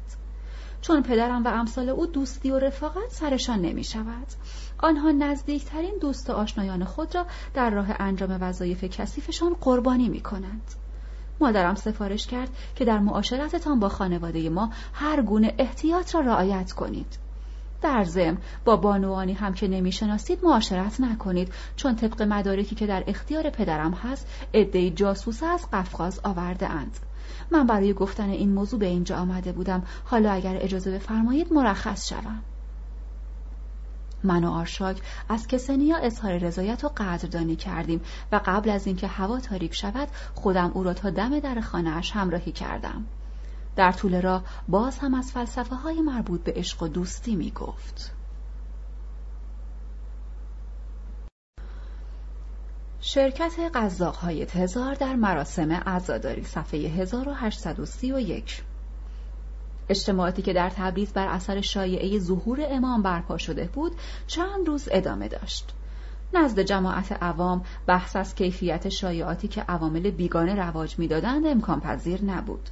و آن عده از افراد روشنفکر و واقعبین که در برابر این حرکات اظهار نظر مخالفت کرده بودند به حد کشت کتک خورده بودند. بنابراین از اعضای فرقه دموکرات دعوت کردیم که در جلسه فوری حضور پیدا کنند و در این گرد همایی تصمیم گرفتیم که هیچ کدام از رفقا در کوچه و بازار راجع به این شایعات صحبت نکنند. کنسولگری روس و انگلیس در برابر ما موضع تهاجمی گرفته بودند. چون ما درباره توطعه های عوام فریبانه آنها افشاگری کرده بودیم آنها نیز متقابلا در مراکز تجمع مردم می‌خواستند از نفوذ ما بکاهند و عوام را تحریک می‌کردند که در برابر مخالفان این توطعه ها موضع خسمانه بگیرند شناخت مردم تبریز آن روز و درک روحیات بعضی از آنها خیلی دشوار بود. چون این مردم دیگر مردم زمان انقلاب نبودند. راه اکثر آنها به بیراه کشیده شده بود. اغلب روزها به عناوین مختلف بازار و دکانها را میبستند و در گوشه و کنار اجتماعاتی برپا می‌کردند. هیجان مردم هنوز فروکش نکرده بود. در این اوضاع آشفته بازار افراد شوخ طبع و لوده تبریز نیز حسابی داغ بود. آنها دست به کارهای عجیب و غریبی می‌زدند. گویا آقا مشدی کازم نیز این روزها از این سرگرمی ها پیدا کرده بود که خیلی کم می‌شد او را ملاقات کرد. او به مراکز افراد شوخ و لوده راه یافته بود و از من هم می‌خواست که یک بار هم شده همراه او بروم و از نزدیک به کارهای خندهدار این جماعت شوخ تب که در هر شرایطی دست از شوخی و لودگی و خود بر نمیدارند آشنا شوم. لوده های تبریز به قصد دست انداختن قزاق های روس آنها را به کارهای عجیب و غریبی وامی داشتند. یک روز غروب آقا مشدی کازم آمد و گفت به خاطر من هم شده یک بار همراه هم بیا. روزهای اخیر از حضور در اجتماعاتی که در اثر سیاستهای خائنانه کنسولگری های روس و انگلیس در تبریز برپا می‌شد گریزان بودم. و از مشاهده اینکه توده عوام آلت دست چنین سیاستهایی شدند خجالت میکشیدم و رنج میبردم. با این حال در اثر اصرار آقا مشهدی کازم به همراه او از خانه خارج شدم و به قصد گردش و هواخوری مقداری پیاده روی کردیم تا رسیدیم دم در خانه مشهدی عباس نجاروف در اینجا تعدادی قزاق روس بدون اسلحه ایستاده بودند. آقا مشدی کازم گفت اینجا خیرات می‌دهند و قزاقها به نوبت ایستادند تا از غذای خیراتی سهم بگیرند. اما اول باید اشعاری را دست جمعی با صدای بلند بخوانند و بعد غذاگیرشان بیاید. پرسیدم چه باید بخوانند؟ گفت عدهای از لوده های تبریز چیزهایی به اینها یاد دادند که الان خواهید شنید. از درون خانه صدای سینه زنی شنیده می‌شد. ناگهان یک نفر از منزل بیرون آمد و با قزاقها حرف زد و بعد آنها را دو به دو به خط کرد و یک صفحه منظم تشکیل داد. بعد به روسی فرمانه خبردار داد. قزاقها انگار که در برابر فرمانده ایستاده باشند خبردار و بی حرکت ایستادند. بعد آن مرد دستهای خود را مثل رهبر ارکست بلند کرد و پس از لحظه ای مکس دستها و سرش را با هم پایین آورد. آنگاه قزاقها دست جمعی شروع به خواندن کردند. امام حسین خاراشی یزید بالشای سوچین سین پولو داوای پابانشی یزید بالشای سوچین سین. ترجمه امام حسین خوبه یزید خیلی ننه سگه پلوی بیشتری بده یزید خیلی ننه سگه آقا مشهدی کازم گفت این شخص اسمش قاسم است. مشهور به قاسم مردشور اغلو سردسته لوده های تبریز است. به هفت زبان حرف می‌زند. او قزاقها را تعلیم داده تا در متح امام حسین شعر بخوانند. هر کدام اشعاری را که یاد گرفتند باید بخوانند بعد غذا بگیرند. این روزها با آنکه نه محرم بود و نه رمضان سردار رشید نیز مثل سایر فرصت طلبان شهر در خانه خود روزخانی و عزاداری برپا کرده بود و در دعوتنامه برای شرکت در مراسم روز اول عزاداری قید کرده بود که جناب کنسول نیز شرکت خواهند کرد. به اتفاق آقا مشهدی کازم به منزل سردار رشید رفتیم. ما دیرتر از همه وارد شدیم. سالن پر شده بود. جنرال کنسول و کارکنان کنسولگری از جمله میرزا علی اکبر خان و میرزا فتحالله خان و سایرین نیز در آنجا حضور داشتند. بعد از اتمام مراسم عزاداری سردار رشید ما و کنسول و کارکنان کنسولگری را برای صرف شام نگه داشت. کنسول خیلی سر حال بود چون فکر می‌کرد که بر تشکیلات مخفی پیروز خواهد شد. کنسول ضمن صحبتهایش به حرکات موجود اشاره کرد و گفت حوادث اخیر نشان داد که دین شما دینی محکم و پابرجاست. با تبلیغاتی که در تبریز بر ضد اعتقادات دینی مردم به عمل آمده مطمئن باشید که هر دینی جز اسلام حتما از بین می‌رفت. ولی این دین که منشأ آسمانی دارد همچنان استوار و پایدار مانده و در آینده نزدیک نیز خواهد ماند. حرفهای کنسول را میرزا علی اکبر خان و میرزا فتحالله خان بابایوف نیز تأیید کردند و سپس به دستور سردار رشید منشی او یک دسته تلگراف آورد که از اطراف و اکناف آذربایجان و از فرمانداران و حکام محلی مخابره شده بود و در آنها قاطبه مردم درخواست کرده بودند شیخ عبدالعزل به تبریز دعوت شود.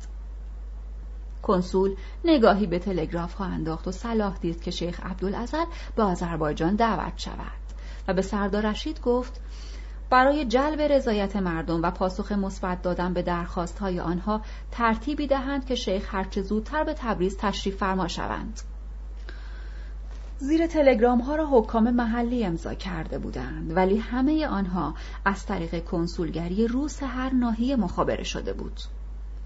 وقتی که درباره مبارزه با این حرکات عوام فریبانه کنسولگری ها می اندیشیدم برای ما روشن شده بود که از این تحرکات که کنسولگری های روس و انگلیس و عمال سرسپرده آنها ترتیب داده بودند می شود بر ضد خود آنها استفاده کرد و مقدمه خیزش مردم تبریز را فراهم آورد.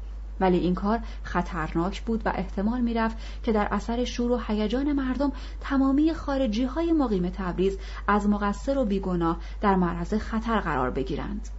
بنابراین نمی‌خواستیم از این طریق وارد عمل شویم فقط تصمیم گرفته بودیم که مدارک معتبری در این باره به دست بیاوریم و با افشای آن ماهیت این توطعه ها را آنطور که واقعا بود و مقصرها را دقیقا مشخص می‌کرد برای مردم برملا کنیم بر اساس مذاکراتی که به عمل آمد کنسول سفارش کرد که هیئتی تشکیل شود تا مأموریت آوردن شیخ عبدالعزل به تبریز را عهدهدار شود او گفت برای آوردن شیخ عبدالعزل به تبریز باید هیئتی اعزام شود سردار رشید در تایید نظر کنسول گفت هیئتی برای رفتن به قصر شیرین تعیین کرده ایم که به زودی اعزام خواهند شد تا از آنجا به سامرا بروند.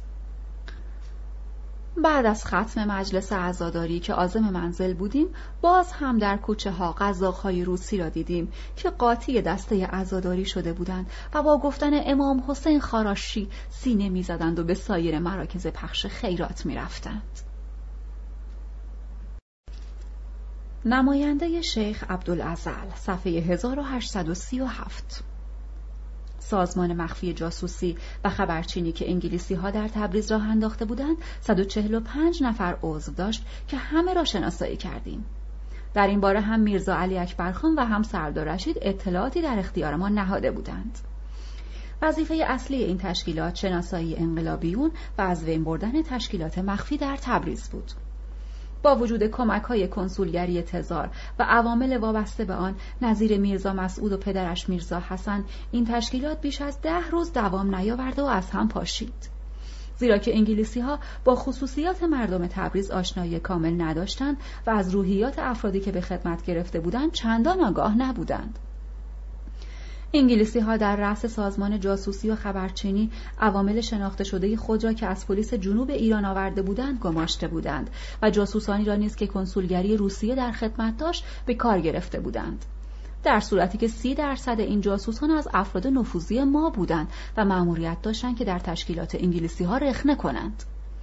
این افراد دستورهای روزانه را که رؤسای انگلیسی صادر می‌کردند در اختیار ما می نهادند و همچنین همراه با دستورالعمل هر روز اسامی افرادی را که میبایست به عنوان اعضای تشکیلات مخفی انقلابیون تبریز به سازمان جاسوسی گزارش بدهند از ما دریافت می‌کردند.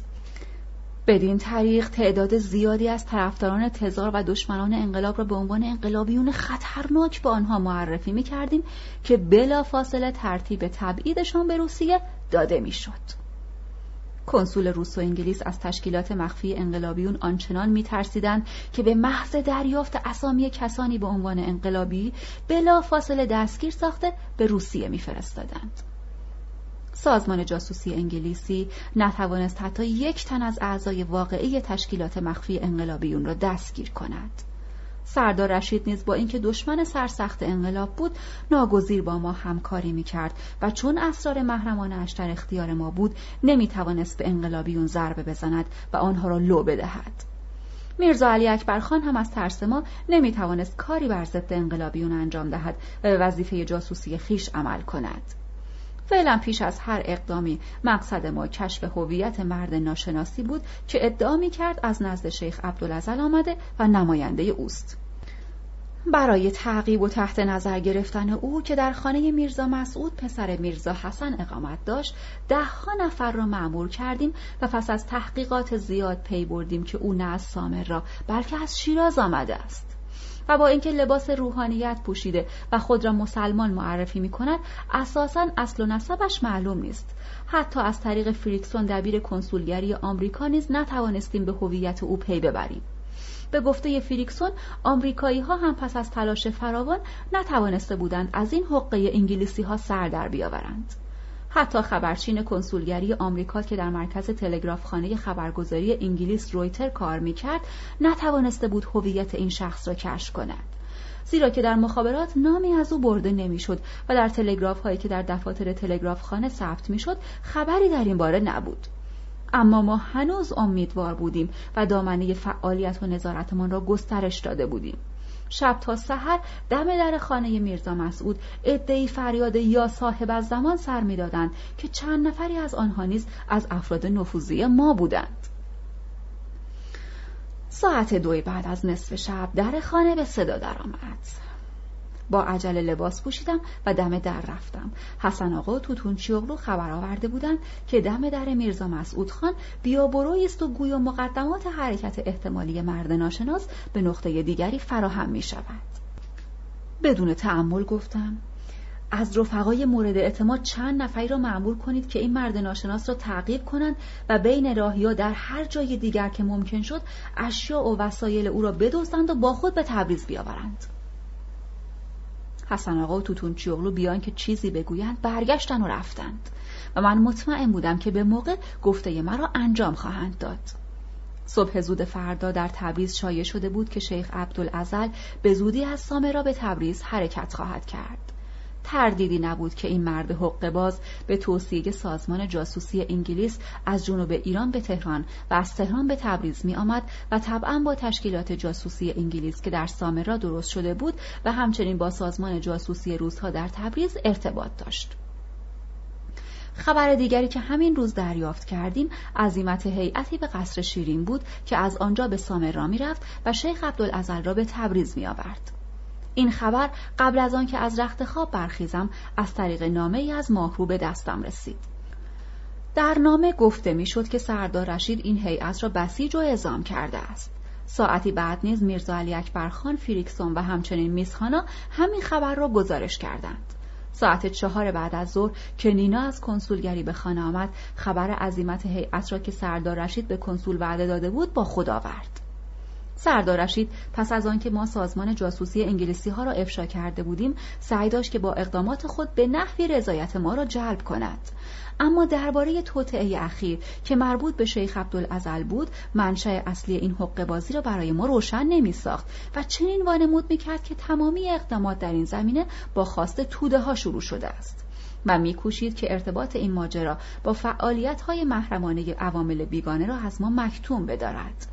البته ما نیز در این باره چیزی از او نمیپرسیدیم چون می‌دانستیم که اطلاعات او در این زمینه بی اساس خواهد بود و با واقعیت مطابقت نخواهد داشت.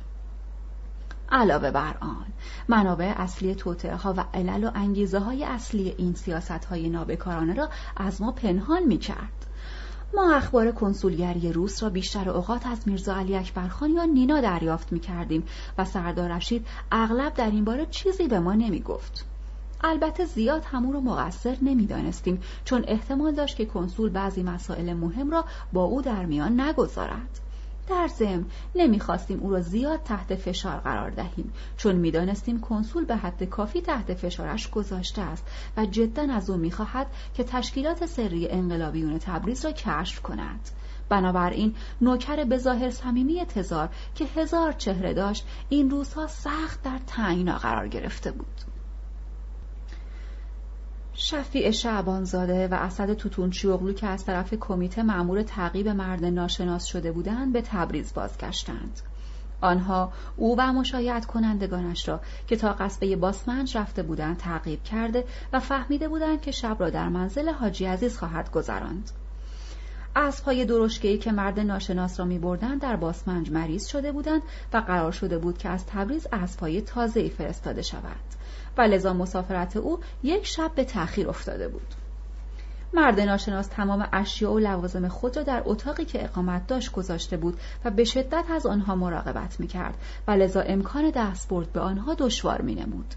بالاخره ساعت یک بعد از نصف شب مرد ناشناس همراه حاجی عزیز برای صرف شام به اتاق دیگری می رود. در این موقع اسد کشیک می دهد که کسی در آن حوالی نباشد و شفیع از پنجره وارد اتاق می شود و دار و ندار او را بر می دارد و خارج می شود. چمدان و خورجین را در فاضلاب می اندازند و اشیای درون آنها را در کیسه ای ریزند و با خود به تبریز می آورند. اشیا و لوازم را دقیقا بررسی کردیم. معلوم شد که اسم آن مرد ناشناس میرزا هادی رهنماست. اشیا و لوازم را هر چه گشتیم تا مدارکی درباره توطعه ظهور امام پیدا کنیم چیزی نیافتیم. حتی آستر لباسها را کندیم و قوطی سیگار و حتی چوب سیگارها را شکستیم ولی چیزی دستگیر ما نشد. در میان اشیای او پنج عدد قلم درشت و یک دو جین دستمال سفید استفاده نشده پیدا کردیم. من قلم را با چاقو شکستم و در وسط آن کاغذ نازکی از نوع کاغذ سیگار پیدا کردم که اعدادی روی آن نوشته شده بود. همه قلم ها را شکافتیم و از وسط هر کدام از همین کاغذهای نازک پیدا کردیم که روی آنها اعدادی نوشته شده بود. اما چیزی از آنها سر در نمی آوردیم. بعد دستمال ها را روی آتش گرفتیم و روی آنها هم اعدادی پدیدار شد. در میان اشیای میرزا خادی رهنما مبالغی اسکناس لیره انگلیسی که ظاهرا جعلی بود دیده می‌شد. اسکناس ها و سایر اشیای او را غیر از کاغذ ها و دستمال ها سوزاندیم. نینا وقتی که اعداد روی دستمال ها و کاغذ ها را نگاه می کرد فهمید که اعداد رمز مکاتبات محرمانه انگلیسی هاست.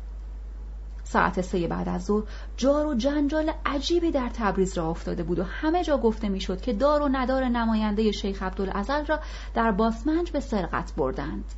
در میان مردم عوام شایعات گوناگونی نیز پیچیده بود که شنیدن داشت.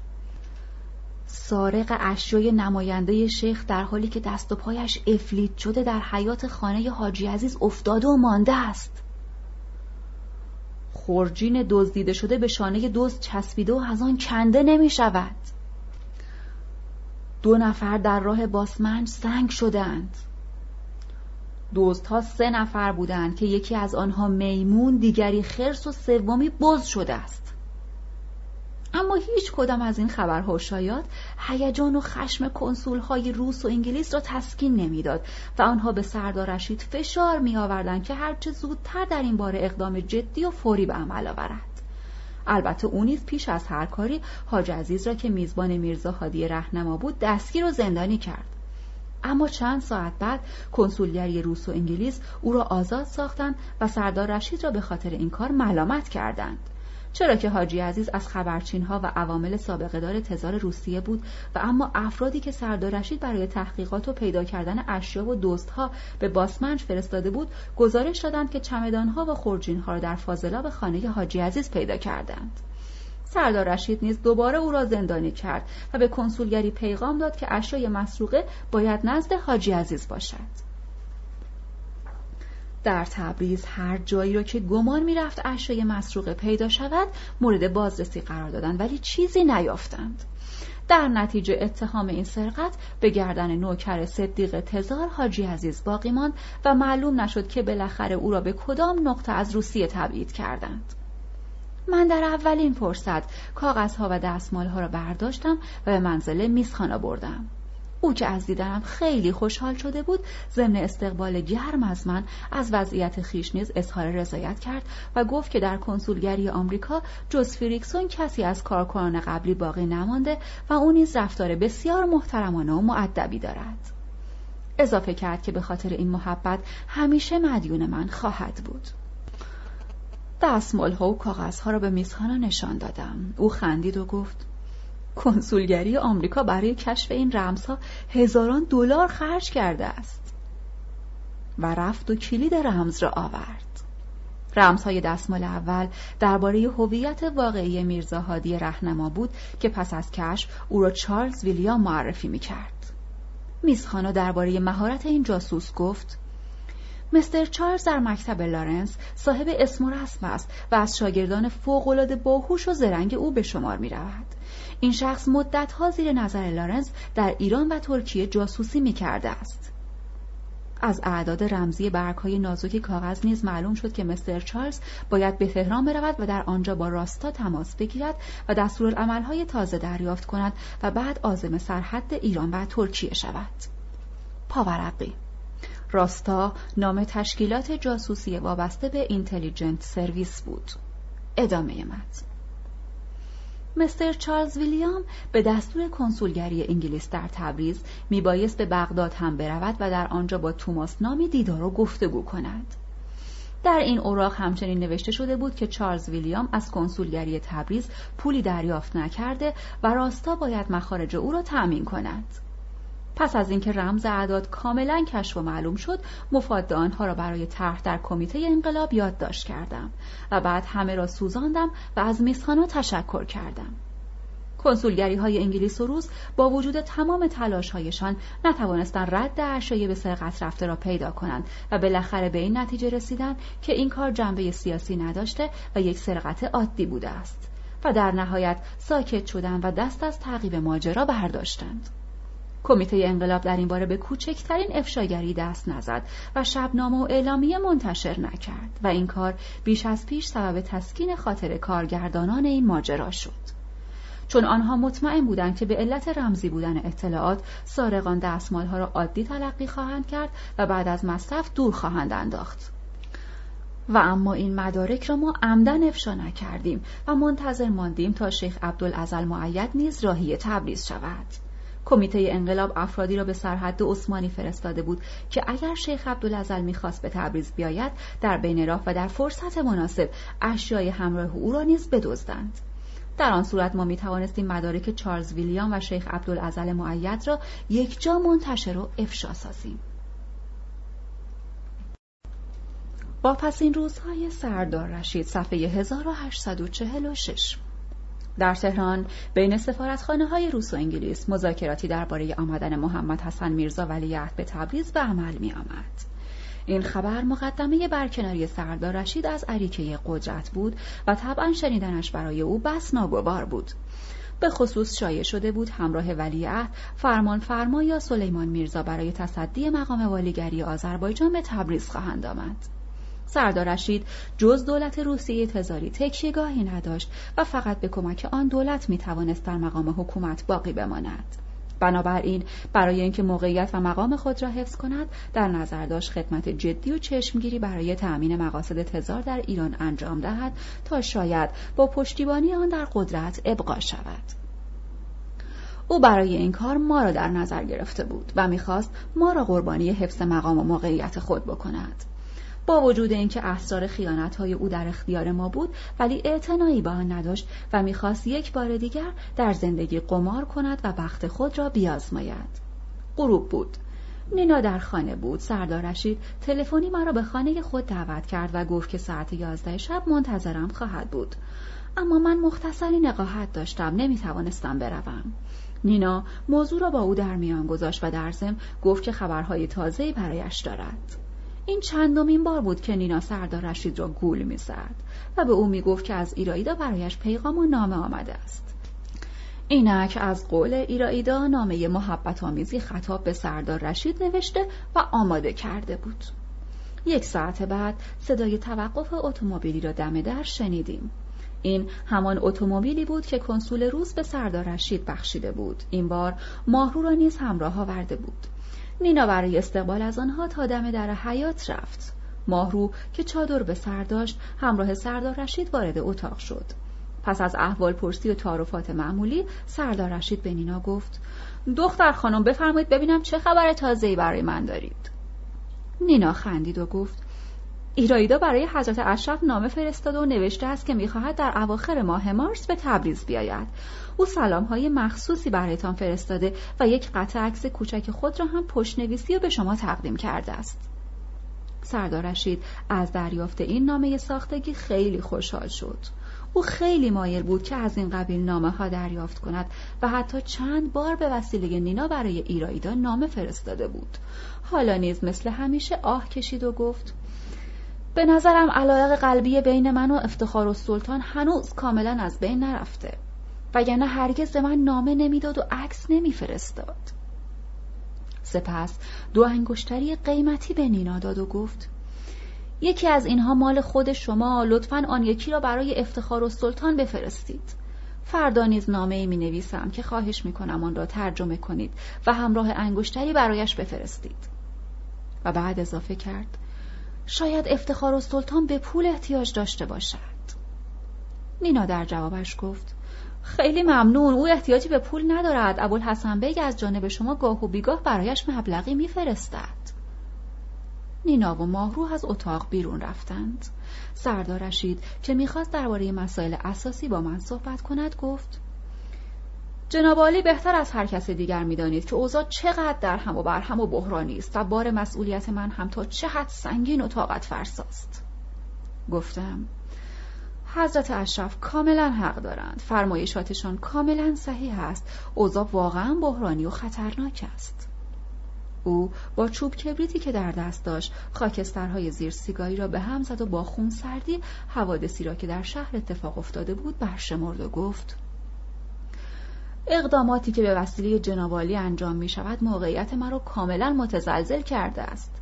بر هم زدن بعضی اجتماعات حوادث مسجد صاحب الامر و مقبره سید ابراهیم و سید حمزه تراشیدن ریش میرزا قربان در ملع عام افشای ماهیت انگلیسی فرقه انتظاریون پخش شبنامه درباره عظیمت جاسوسان تزار به عراق به نام زوار و نظیر این قبیل کارها واقعا مستاصلم کرده و موقعیت مرا به خطر انداخته است. جناب کنسول هر روز مرا احضار می کنند و می‌خواهند که تشکیلات مخفی کمیته انقلاب را کشف و اعضای آن را زندانی کنم. چارم چیست؟ اینجا قسمتی از این مملکت است. و اداره اینجا رو به دست من سپردند. هر جا که نگاه می کنم آثاری از این تحریکات شما را می بینم حالا جناب عالی تکلیف مرا معلوم کنید. جناب کنسول از من می‌خواهند که راز قتل رضابالا و قارت و مصادره ثروت او را کشف کنم. می‌دانستم که منظور سردار رشید چیست. او تمامی حوادث شهر را به حساب ما میگذاشت و از من می‌خواست که به این کارها اقرار کنم و در برابر این رویدادها خود را مقصر بشمارم و در برابر او به عجز و التماس بیفتم اما خیلی قرص و محکم گفتم. صرف نظر از اینکه چه عواملی موجب بروز این حوادث در شهر شده است. شما لطفا بگویید کارهایی که کمیته انقلاب انجام داده به ضرر مردم آذربایجان بوده یا به خیر و صلاح آنها. سردار رشید گفت به نظر من آنچه کمیته انقلاب انجام داده به خیر و صلاح مردم آذربایجان است. گفتم خیلی خوب. حالا بگویید ببینم آیا حضرت اشرف راجع به کشف منشأ این حوادث و جلوگیری از آن دستوری از تهران دریافت کردند؟ خیر پس این حوادث چطور ممکن است موجب تزلزل موقعیت شما بشود؟ چون این کارها بر ضد سیاست دولت امپراتوری روسیه است. آیا به نظر شما دولت ایران که به قول خودتان نماینده آن هستید مخالف سیاست استعماری و سلطه‌جویی دولت روسیه تزاری در آذربایجان نیست؟ البته که مخالف است. حالا حضرت اشرف بفرمایید که ایشان را چه مقامی به سمت حاکم آذربایجان انتخاب کرده است؟ سردار رشید برای اینکه جواب این سوالم را بدهد خیلی به خود فشار آورد و بالاخره گفت اگر حقیقت را بخواهید روزها انتخاب کردند گفتم پس شما از طرف روزها به این مقام برگزیده شده اید؟ بله قرائن چنین نشان می‌دهد پس چرا فقط کمیته انقلاب را به خاطر مبارزه با روسها مقصر می‌دانید و شخص خودتان را که برگزیده دولت روسیه هستید و بر ضد آن دولت توطعه ها چیده اید مقصر نمی‌دانید؟ مگر گرفتن صد هزار تومان از آلمانی ها برای انجام تبلیغات ضد روسی خیانت به روس ها نیست؟ مگر سازش و توافق با حلمی بیگ و فوزی بیگ برای قتل و غارت اتباع روسی و ارمنی های این شهر خیانت به روس ها نیست؟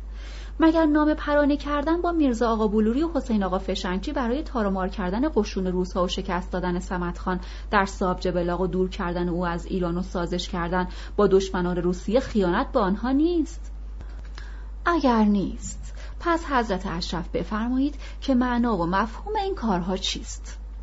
خیانت هایی که حضرت اشرف به دولت مرکزی ایران کردند و یا نسبت به کمیته انقلاب مرتکب شدند خیلی بیش از آن است که بتوان یکی یکی برشمرد گزارش هایی را که بر ضد روزها به مرکز دادند و متقابلا اسناد و مدارک و اطلاعاتی که از مرکز برای حضرت اشرف فرستاده شده و آنها را عینا در اختیار روزها گذاشتند و مدارک همه این خیانت ها با دلیل و برهان در اختیار کمیته انقلاب است.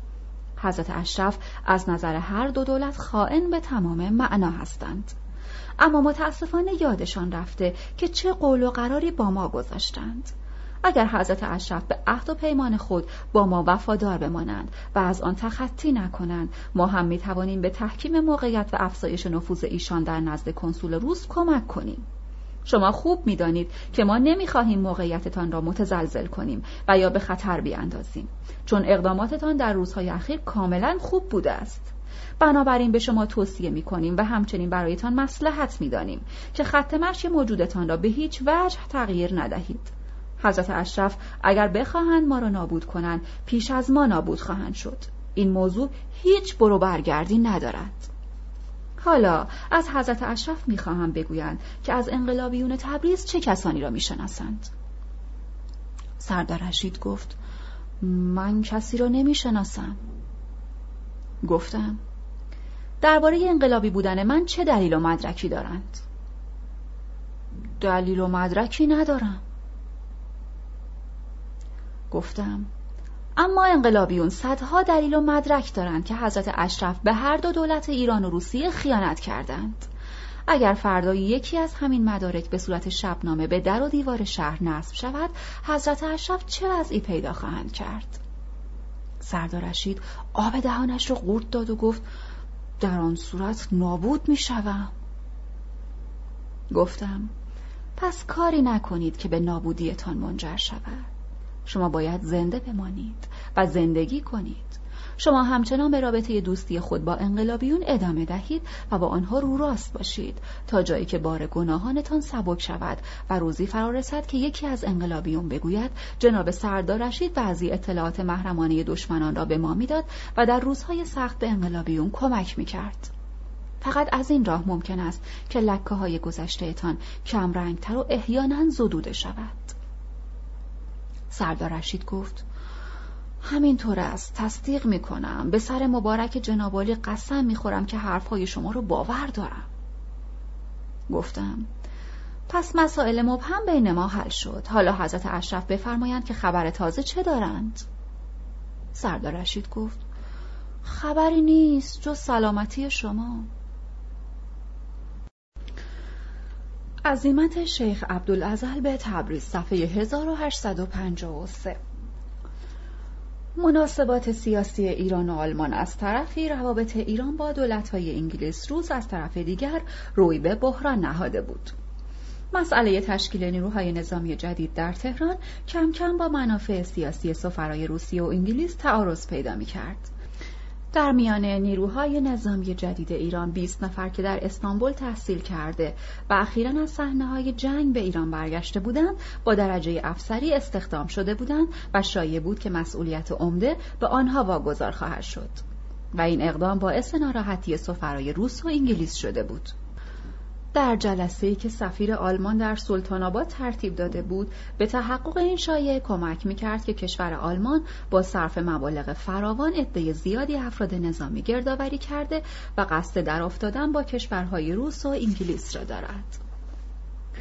طبق اخبار رسیده از کنسولگری آمریکا اتر سفیر روسیه در تهران تلگرامی به شماره 691 به سازانوف وزیر خارجه آن دولت در پتروگراد فرستاده و این مسائل را به او اطلاع داده و خاطر نشان کرده بود که صدر اعظم ایران از دولت روسیه می‌خواهد تا نیروهای نظامی آن دولت از قزوین عقب نشینی کنند. البته نظر آلمانی ها این بود که ایران را در اتحادیه نظامی خود وارد کنند و با نقض بیطرفی این کشور شهرهایش را به میدان جنگ مبدل سازند و این چیزی بود که به دست دولت انگلیس بهانه می‌داد. یک روز پس از اعلام این مسئله بود که ادوارد گری وزیر خارجه انگلستان در تلگرام شماره 2466 خطاب به بیوگن سفیر آن دولت در پتروگراد چنین نوشت اخبار واصله از وضعیت ایران بسیار حساس و بیش از حد جالب و هیجان انگیز است. و در نتیجه ما و روزها مجبوریم که در این منطقه به اقدام جدی دست بزنیم. ما باید از دولت روسیه بخواهیم که نیروهای نظامی قدرتمندی به شمال ایران اعزام کند. شما نیز در پتروگراد به جناب سازانوف اطمینان دهید که به هر قیمتی که شده باید به بغداد لشکر کشی کنیم. اگر ما این منطقه را اشغال کنیم اقدام ما می‌تواند منشأ تحولات عمدهای در مسائل مربوطه به ایران باشد. اگر روزها شمال ایران را تصرف کنند و ما جنوب آن را این کار موجب خواهد شد که تحرکات نظامی مشترک ما بر ضد آلمان با موفقیت به پیش رود. منتها باید این نقشه هرچه زودتر به مرحله عمل درآید. همزمان با آماده شدن روسها برای حمله به شمال ایران و انگلیسی ها برای حمله به بغداد شیخ عبدالعزل معید نیز که در مکتب لورنس مدال طلا گرفته بود همراه اعوان و انصارش از سامرا به کازمین و از آنجا به بغداد رفته بود و خود را برای عزیمت به ایران آماده می کرد. از قصر شیرین تلگراف رمزی دریافت کردیم که نشان می‌داد شیخ عبدالعزل معید با بیستان همراه از خانقین حرکت کرده و وارد قصر شیرین شده است. به محض عبور شیخ از سرحد هیئتی که از تبریز برای استقبال از او رفته بودند زیر پایش 20 رز گوسفند قربانی کردند شیخ عبدالعزل یک شب در خانه حاکم استراحت کرده و در آن مدت تمام اهالی دهات اطراف به زیارتش آمده و گروههایی نیز قبل از عزیمت شیخ از آنجا به نمایندگی اهالی سرپل زهاب هارون آباد ماهدشت و کرمانشاهان به استقبالش شتافته بودند اعوان و انصار شیخ تمامی هدایا و نزولی را که از کرمانشاه تا قصر شیرین برای شیخ رسیده بود پس داده و گفته بودند جناب شیخ از خزانه صاحب خرج می کنند.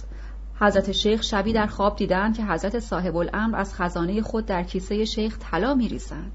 از آن شب به بعد ماه هاست که حضرت شیخ هر شب که میخوابند و صبح بیدار می‌شوند می‌بینند که کیسهشان پر از طلا شده است. طبق اخباری که بعدها به تبریز رسید شیخ نه تنها وجوه نزدی را نمیپذیرفته بلکه از طلاهایی که در کیسه داشته به فقیر جماعت کمک نیز می‌کرده است.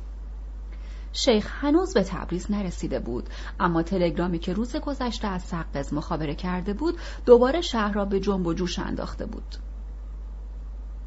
اغلب کسب و اصناف دکانها را بسته و کارشان را تعطیل کرده بودند در کوچه پس کوچه ها مرد و زن بچه ها را به کول گرفته یا بغل کرده بودند و به میدان صاحب الامر می شتافتند. در بین آنها از تاجر گرفته تا حمال دیده می شدند.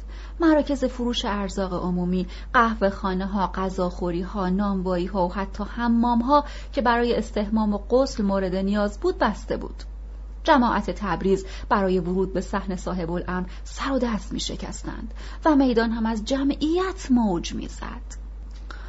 اکثر آنها که از واقعیت امر و نیرنگ انگلیسی ها خبر نداشتند ظهور انقریب امام را به همدیگر تبریک می گفتند.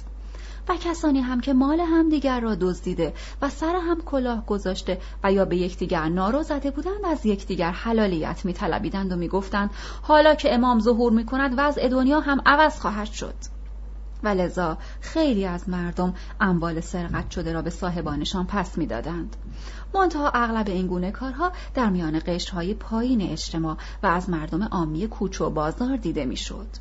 اینها وجوه نقد یا ارزاق خانه هایشان را در راه امام خیرات می کردند و به مردم فقیرتر از خود می دادند و می گفتند با ظهور امام همه چیز سلواتی خواهد شد. نان و قند و چای و گوشت و سایر مایحتاج زندگی را با فرستادن چند سلوات به راحتی می شود تهیه کرد. این حرفها فقط از ذهن مردم عادی و عامی شنیده می‌شد.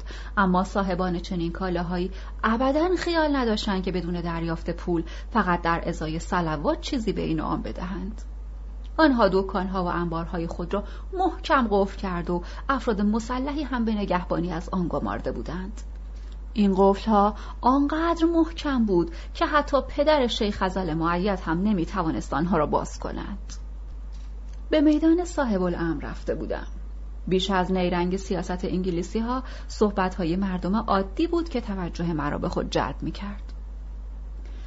مشدی آقا انسان به هر حال جای خطاست راستش من پنج و پنج مشمول و زمه تو هستم.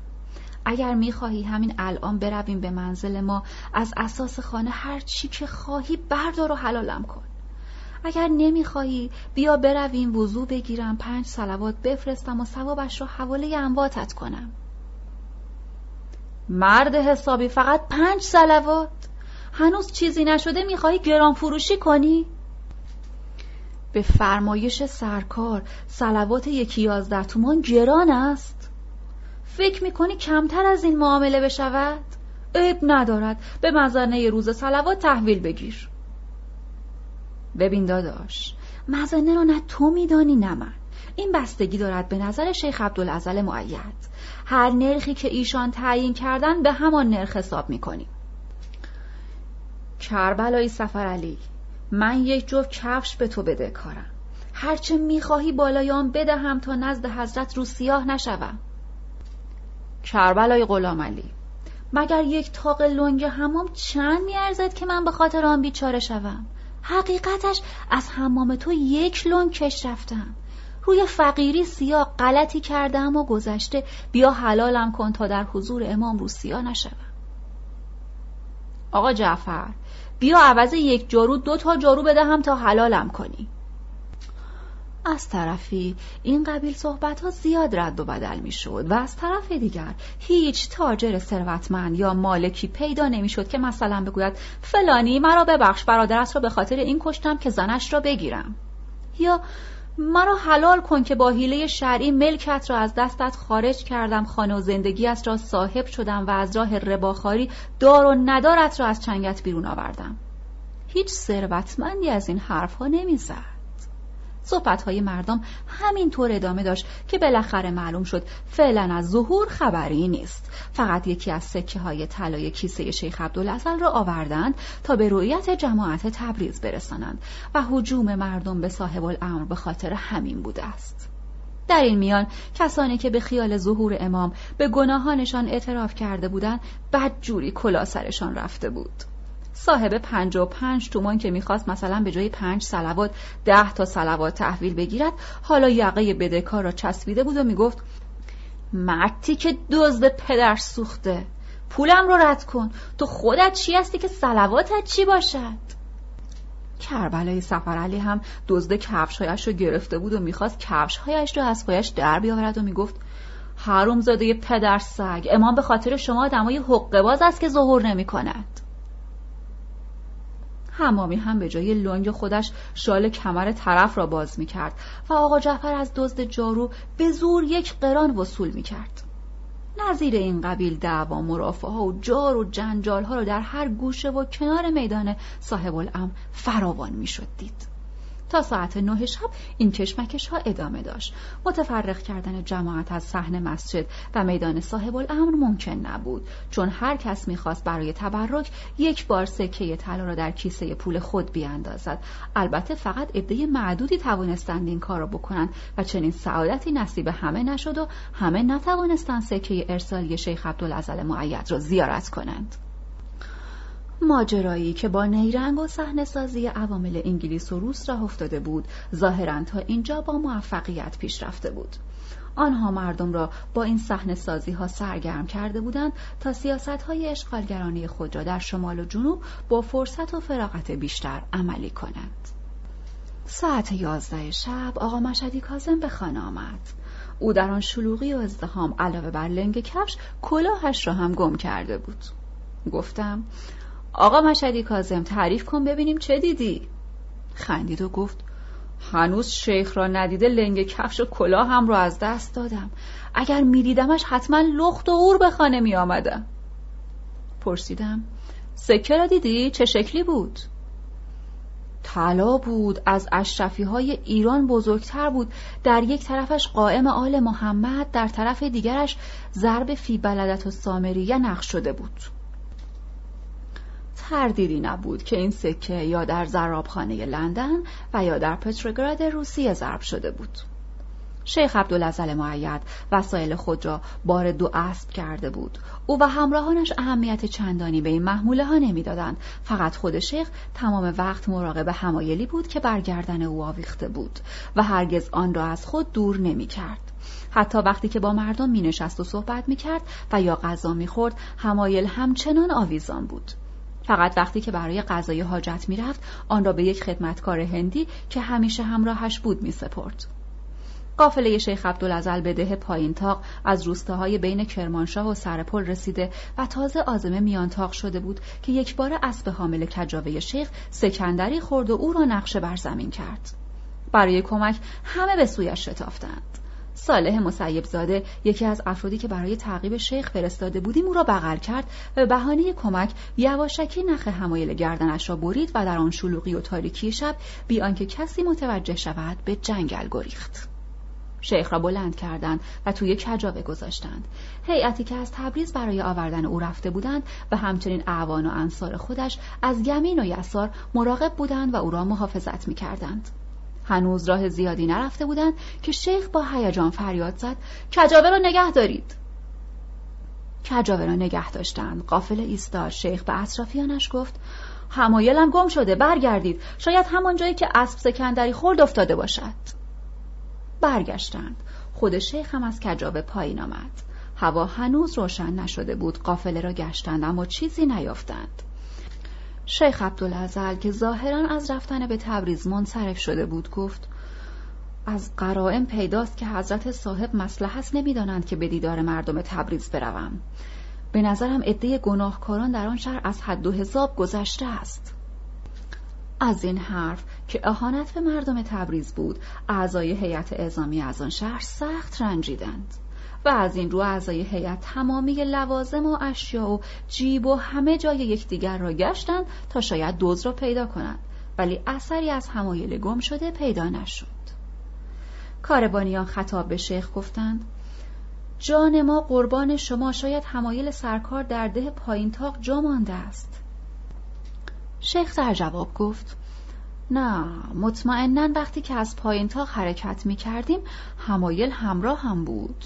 اما برای رفع شبهه یک نفر کاملا مطمئن به پایینتاق بفرستید. یک نفر چهار نل راهی ده پایینتاق شد. ادامه فصل قبل صفحه 1862 یک نفر چهار نر راهی ده پایین تاق شد. صالح مسیب زاده که همایل را برداشته بود تمامی اسناد و مدارک داخل آن را برداشته و یک سر راهی تبریز شده بود به طوری که هشت روز زودتر از قافله شیخ عبدالعزل به تبریز رسید مدارک همایل شیخ بیش از حد مهم مقابل توجه بود مدارک شخصی، نقشه ها و برنامه کارهایی که باید انجام می‌داد در آنجا سازی شده بود و به همین سبب شیخ آن را از خود دور نمی کرد و به کسی هم نمی سپرد. این مدارک به زبان انگلیسی و عربی بود. علاوه بر قیاف و رنگ پوست شیخ که شبیه غربی ها بود مدارک نیز نشان می‌داد که از میسیونرهای مسیحی شهر حران آفریقاست و نام اصلیش نیز یورش تویوش می باشد. او در لندن تحصیلات عالی خود را در قسمت کاراگاهی و جاسوسی تمام کرده سپس در سودان و همچنین در شهرهای قرادان و منفیس مصر چند سال با لباس روحانیت در میان مسلمانان به سر برده بود بالاخره در آغاز جنگ جهانی به دستور سازمان جاسوسی انگلستان به شهر بغداد می رود و در آنجا مشغول فعالیت می شود. شیخ تنها نبود ده پانزده نفر نیز همراه داشت که اسامی آنها هم در این مدارک دیده می‌شد. نام منشی مخصوص آن نهاوندی بود وقتی میسخانا به نام او برخورد خندید و گفت در سیاهه اسامی ماموران مخفی آلمانی ها که در کنسولگری آمریکا هست اسم نهاوندی نیز وجود دارد او در اصل از کلی های ایران است که در سال 1889 نزد روزن میسیونر آلمانی در شهر ارومیه نوکری می کرده است سپس همراه او به آلمان رفته و تا 1905 در آنجا تحصیل کرده است چون ایرانی بوده به کربلا و نجف فرستاده شده و در آنجا در رشته الهیات درس خوانده و از 1912 به نام نهاوندی خوانده شده است. اسم اصلی او سلیم است و در پرورشگاه یتیمان که آلمانی ها در ارومیه دایر کرده بودند بزرگ شده و پدر و مادرش شناخته نشدند. آقای نهاوندی به توصیه سازمان جاسوسی آلمان به خدمت انگلیسی ها در آمده و فعلا با آنها کار می کند. شیخ عبدالعزل شیاد که از معموران مخفی انگلستان بود عدهای از همین قبیل آدمها را با خود به تبریز می آورد که یکی از آنها شیخ یحیی جیولی بود که به نفع عثمانی ها کار می کرد و دیگری میرزا حسین یزدی بود که در خدمت روس ها بود. ما میکوشیدیم ماهیت اصلی شیخ عبدالعزل معید را برای مردم تبریز افشا کنیم و به آنها نشان دهیم که گوله چه شیاد حق بازی را خوردند. هنوز پای شیخ به تبریز نرسیده بود قبل از آمدن او میبایست کارهای مقدماتی را انجام می‌دادیم البته نمی‌خواستیم قبل از ورودش به تبریز دست به افشاگری بزنیم چون ممکن بود از آمدن به این شهر منصرف شود و دوباره به بغداد برگردد در هر زمینه ای کار می کردیم. اعلامیه ها آماده چاپ می شد. عکس شیخ را زمانی که در لندن تحصیل می کرد با آن قیافه انگلیسی و نیز عکس دیپلم او را پس از اتمام تحصیلاتش در سازمان جاسوسی انگلستان در اختیار داشتیم. همچنین عکس او را که در مصر انداخته بود و صلیبی در گردن داشت و نیز آخرین عکس او را در بغداد در لباس روحانیت به تعداد زیاد و به طرز جالبی در کنار هم چاپ کردیم و در انتظار ورود شیخ بودیم تا کوس رسوایی او را بر سر هر کوی و برزن تبریز به صدا در بیاوریم. چند روز دیگر نامه کوتاهی به این مضمون از سردار رشید دریافت کردم. جناب ابوالحسن بیک برای استقبال از شیخ عبدالعزل معید صورتی از اسامی بزرگان و محترمین شهر تهیه و تنظیم شده که در آن اسم شریف جناب عالی و آقا مشهدی کاظم نیز در ردیف تجار عمده شهر قید شده است. خواهش مندیم این دعوت را قبول فرمایید سردار رشید. بازار و دکانهای شهر تعطیل شده بود. اما زیاد هم جای تعجب نبود. زیرا که در این ایام در ایران مخصوصا در تبریز رسم بود که وقتی کسی از زیارت کربلا یا مشهد برمیگشت اغلب دوستان و آشنایان او دکانهای خود را بسته به استقبالش میشتافتند. با توجه به تعداد مردمی که به استقبال شیخ می‌رفتند برقراری تعطیل عمومی در شهر امری عادی مینمود. وقتی تلگرام رسید که شیخ از گاوگان به تبریز حرکت کرده است جماعت شهر از زن و مرد به سوی جاده سردرود سرازیر شدند. از گورستان گجیل گرفته تا حوالی یانیق و گوران جاده مملو از جماعت بود. من و آقا مشهدی کازم سوار درشکه بودیم و در طول جاده عده زیادی مثل ما سوار درشکه یا عرابه یا اسب و الاغ بودند که انبوه جمعیت را که پیاده می‌رفتند شکافته و آزم پیشواز شیخ بودند. بعضی از پیشواز کنندگان که از پیاده روی خسته شده بودند کنار جاده نشسته بودند و استراحت عدهای نیز سفره نان باز کرده مشغول خوردن بودند. آنهایی هم که سردشان شده بود چوبهای خشک را آتش زده بودند و خود را گرم می‌کردند. درویش ها قصیده میخواندند و کشکول خود را به طرف مردم می‌گرفتند. به آبادی سردرود رسیدیم. سردار رشید را در آنجا دیدیم. والی آذربایجان با اتومبیل خود به پیشواز شیخ آمده بود. پشت بام ها، کوچه ها، میدان ها بازارچه های سردرود از جماعت مستقبلین منتظر موج می‌زد. از دهات دور و نزدیک نیز عوام و ناس به سردرود هجوم آورده بودند تا شیخ را زیارت کنند. برای اینکه ورود شیخ به تبریز با شکوهتر جلوه کند علاوه بر تدارک وسیع یک درشکه نو آورده بودند اما شیخ آن را قبول نکرد و سوار آن نشد و گفت که می‌خواهد با همان تخت روان که آمده بود وارد تبریز شود توده های مردم برای زیارت شیخ سر و دست می شکستن. اما هیچ کس موفق به دیدارش نشد چون گفته بود که نگاه کردن آدم های گناهکار به روی انسان های مقدس حرام است. و به همین بهانه حتی یک بار هم سرش را از پرده تخت روان بیرون نیاورد. جماعت از شدت هیجان پشت سر هم سلوات میفرستادند. بالاخره منشی شیخ سرش را از پشت پرده تخت روان بیرون آورد و گفت ایوه الناس حضرت شیخ عبدالعزل معید از طرف قائم آل محمد برای شما سلام آوردند. صدای سلوات اوج گرفت و بلا فاصله چهل گوسفند زیر پای اسب ها و قاطرهایی که تخت روان شیخ و همراهان او را حمل می کردن قربانی شد. مرکب شیخ عبدالعزل با شکوه و جلال تمام به تبریز رسید. و تخت روان او که به طرف منزل میرزا حسن می‌رفت از هر سو با درشکه ها اسب ها و های سفیدی که اعیان و بزرگان شهر سوارشان بودند احاطه شده بود در کوچه ها و گذرگاه ها های زیادی قربانی می کردند. در میان مستقبلین شیخ همسران اعیان و اشراف نیز دیده می شدند که روبندهای سفید زده و سوار های سفید شده بودند. آنها همراه نوکرانی که با سلام و سلوات و یا علی گویان دهنه اولاخا را گرفته بودند و خبردار خبردار می‌گفتند پیش می‌رفتند. در کوچه های تنگ و باریک و پیش در پیچ تبریز عبور و مرور مشکل شده بود. هوا داشت تاریک می‌شد که موکب شیخ دم در خانه میرزا حسن توقف کرد. شیخ عبدالعزل معید می‌خواست در این خانه اقامت کند. به محض توقف تخت روان آقا میرزا حسن و آقا میرزا کریم هر دو زیر بازوان شیخ را گرفتند و از تخت روان پیاده کردند و در میان سلوات حاضرین به خانه بردند. شب سردی بود اما در اطراف خانه میرزا حسن هزاران نفر جمع شده بودند. حتی بعضی ها خاک زیر پای او را به عنوان تبرک بر می داشتند. زنها به اندازه یک وجب خاک جای پای او را برداشته بودند. شب تا صبح. اهالی تبریز مخصوصا ساکنان محله دوچی در کوچه و بازار بیدار بودند و نمی‌خواستند بخوابند.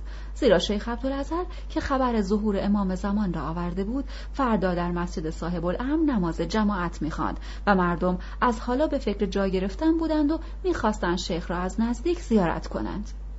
آنها به خانه هاشان نرفته بودند و در سرمایه شدید در صحن مسجد تا صبح این پا پا می شدند و منتظر صبح بودند. اما آرزوی این مردم بیخبر از همه جا و همچنین خواستهای کنسولگری های روس و انگلیس تحقق نیافت. چون در و دیوار شهر اعلامیه اعلامیه های ما پر شده بود. از آسمان و زمین اعلامیه میبارید. روی دیوارهای مساجد، در کاروان سراها، دم در حمامها، دیوار نبش کوچه ها و پیچ ها و گذرها، در دکانهای بسته، همه جا اعلامیه های ما به چشم می‌خورد. عکس شیخ عبدالعزل را در هر لباسی چاپ کرده بودیم. مخصوصا عکس او را با صلیبی که از گردنش آویزان بود و همچنین مدارک جاسوسی و مأموریت او را عینا کلیشه کرده بودیم مدارک جاسوسی و مأموریت نماینده او را هم که اسم واقعیش چارلز ویلیام بود و با نام هادی رهنما به تبریز آمده بود همه را به اطلاع مردم رسانده بودیم. هیچ گونه جای شک و شبهه برای مردم باقی نمیماند که این جاسوس شیاد برای عوام فریبی به تبریز آمده است. برای چسباندن به در و دیوار کنسولگری ها نیز اعلامیه های مخصوص تهیه دیده بودیم. اعلامیه‌ای که به در کنسولگری انگلیس نصب کرده بودیم مضمونش چنین بود. جناب کنسول. صحنه سازی و عوام فریبی و گول زدن مردم تحت عنوان ظهور امام دیگر کهنه شده است. حکومت به ظاهر دموکراتیک ولی در باطن استعمارگر قهار شما این شیادی ها و نیرنگ ها را بارها در کشورهای آفریقایی و سایر بلاد شرق پیاده کرده است. شما از علاقه و اعتقاد مردم شرق به ادیان خود همیشه سوء استفاده کرده اید. حتی برای مردم این سرزمین پیغمبر هم تراشیده اید. این شما بودید که فرقه های بابیگری و بهاییگری را برای مردم مسلمان علم کردید و به باب و بها عنوان امام و پیغمبر دادید و از آن طریق بین مردم مسلمان تفرقه انداختید. این شما بودید که فرقه های کذایی را به عنوان طریقت جدید جا زدید. اما این سلاح دیگر کهنه شده است. حالا همه می‌دانند که باب و بها آلت دست انگلیسی ها بودند و به همین جهت از آنها اظهار نفرت و انزجار می کنند همانطور که از شیخ عبدالعزل معید نیست که در اصل اهل حران و عربی مسیحی به نام جورج تویوش است و جاسوس شیادی بیش نیست اظهار نفرت و انزجار می کنند. شما این جاسوس شیاد را که در لندن دوره مکتب لارنس را تمام کرده با عنوان شیخ عبدالعزل معید و چارلز ویلیام جاسوس را به نام هادی رهنما به تبریز آورده اید تا مردم اینجا را گول بزنید و سرگرم کنید بلکه بدون دردسر به اهدافتان که اشغال سرزمین های ایران است نائل شوید و سیاست های استعمارگرانه خود را با خیال راحت به مرحله اجرا بگذارید. ولی باید بدانید که هرگز در این کار موفق نخواهید شد. ما این آقای نهاوندی را که همراه شیخ قلابی به تبریز آورده اید خوب می‌شناسیم. و اگر می‌دانستیم که افشای ماهیت او به معنای کمک به شما تلقی نخواهد شد شرح حال او را به تفصیل بیان می کردیم تا ثابت کنیم که لارنس شما که به او پیغمبر شرق لقب داده اید آدم زیاد هم ماهر و زرنگی نیست. ننگ بر دولت انگلیس که از جهل مردم سوء استفاده می کند و آنها را به اسارت خیش در می آورد و در عین حال با کمال وقاحت خود را اولین کشور دموکرات جهان معرفی می کند.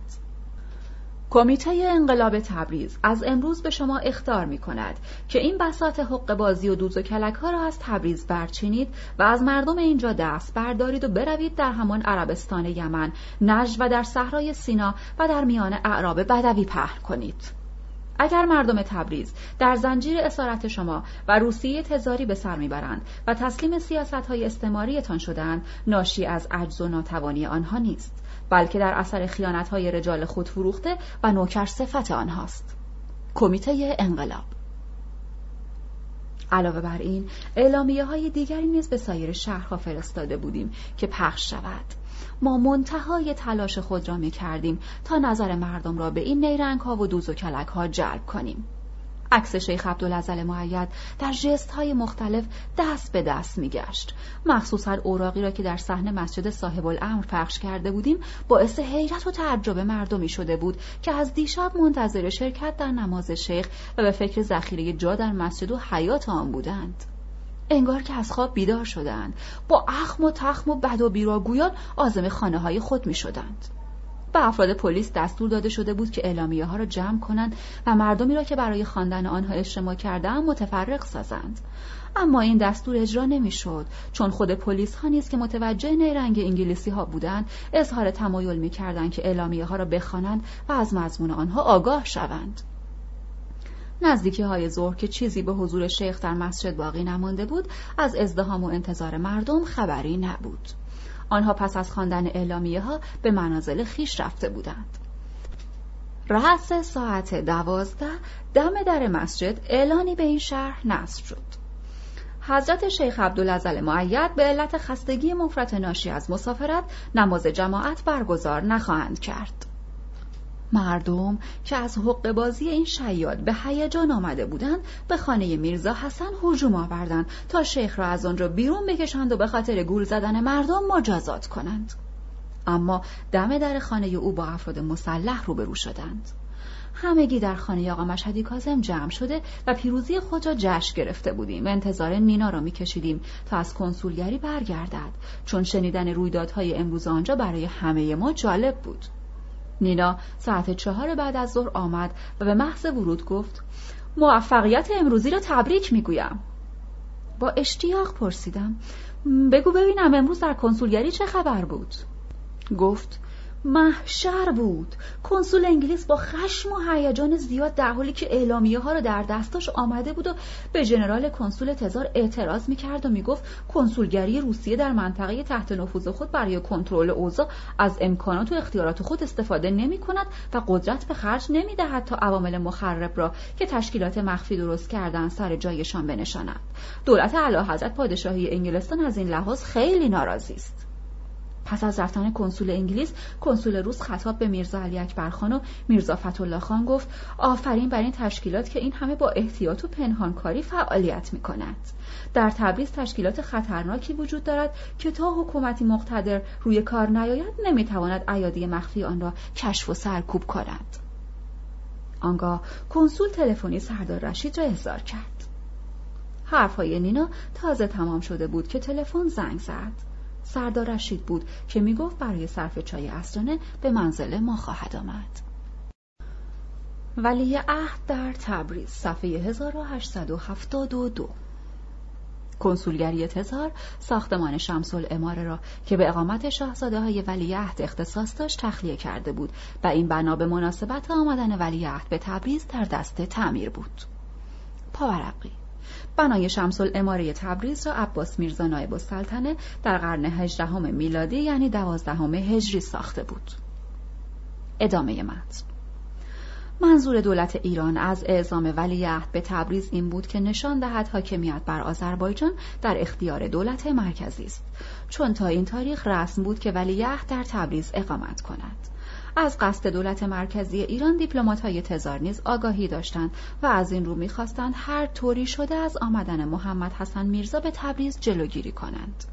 در روزهای 18 و 20 ژانویه 1915 سازانوف وزیر خارجه روسیه طی تلگرامی به داشکوف جانشین قفقاز و اتر سفیر آن دولت در تهران عدم رضایت خود را از آمدن ولیعهد به تبریز اعلام داشت او در این تلگرام ابقای سردار رشید را در حکومت آذربایجان مسلحت می‌دید و رعایت این خواست دولت روسیه را به دولت ایران توصیه و تاکید می‌کرد. ژنرال کنسول روس از این بابت به سردار رشید تبریک گفته و اظهار داشته بود دولت روسیه ادامه حکومت شما را در آذربایجان ضروری می‌داند و من نیز به نوبه خود نظرم را در این باره به دولت مرکزی در تهران ابلاغ کردم نزدیکی های غروب سردار رشید همراه ماهرو به منزل ما آمد. او قبل از هر چیز مطابق معمول گفت. جناب ژنرال کنسول مرا نزد خود خواند و سفارش کرد که سر جای خود محکم بنشینم. کنسول گفتند دولت امپراتوری فقط به حکومت شما در آذربایجان اعتماد دارد. تنها شما هستید که می توانید دوستی و مودت بین دو دولت را برقرار نگه دارید. اگر هم آمدن ولیعهد به تبریز عملی شود شما باید پیشکار ایشان بشوید. به سردار رشید تبریک گفتم ولی هیچ کدام از حرفهای او را باور نکردم. اطلاعاتی که میس هانا از کنسولگری آمریکا دریافت کرده بود کاملا عکس گفته های سردار را ثابت می کرد. کنسول تزار خوب می‌دانست که نمی‌شد سردار رشید را در رأس حکومت آذربایجان نگه داشت. روزها سردار رشید را به عنوان پیشکار ولی عهد پیشنهاد کرده بودند ولی دولت ایران با قاطعیت آن را رد کرده بود. و سازانوف وزیر خارجه آن دولت به ناچار با نامزدی شاهزاده فرمان فرما به این سمت موافقت کرده بود. زیرا که فرمان فرما هم عمر در خدمت روسها بود. دولت مرکزی ایران که میکوشید رجال مورد اعتماد خود را بر مسند حکومت قرار دهد نظام الملک را با سابقه ضد روسی که داشت به این سمت تعیین کرده بود. من این مطالب را می‌دانستم ولی نمی‌توانستم به سردار رشید بروز بدهم. چون او اگر از وضع خود ناامید می‌شد برای حفظ سمت به هر کاری دست می‌زد و حتی از لو دادن ما ابا نمی‌کرد. بنابراین برای تسلی خاطر او گفتم به نظر من دولت امپراتوری روسیه هرگز راضی نخواهد شد که کوچکترین لطمه به موقعیت شما وارد شود. این مرد پست که همیشه دشمن مردم بود و برای حفظ جاه و مقامش به هر خیانتی تن داده بود آهی کشید و گفت شما دولت تزاری را خوب نمی‌شناسید. آنها به خاطر یک سردار رشید خود را با یک دولت درگیر نمی کنند مگر حاجی سمت خان برای جلب رضایت آنها آن همه آدم نکشت؟ آن همه خیانت و جنایت نکرد. آخر عاقبتش چه شد؟ دیدید که پاداش آن همه خدمت را چطور کف دستش گذاشتند و تبعیدش کردند. معامله ای را که با او کردند با من هم خواهند کرد. آنها دیگر مرا لازم ندارند. باز هم نمی‌خواستم و حتی نمی‌توانستم حرفهای این سرسپرده تزار را تایید و تصدیق کنم.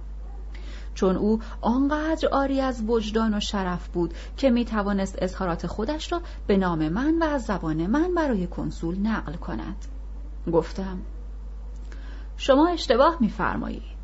نباید خودتان را با حاجی سمت خان مقایسه کنید. شما مدال عقاب سفید تزار گرفته اید.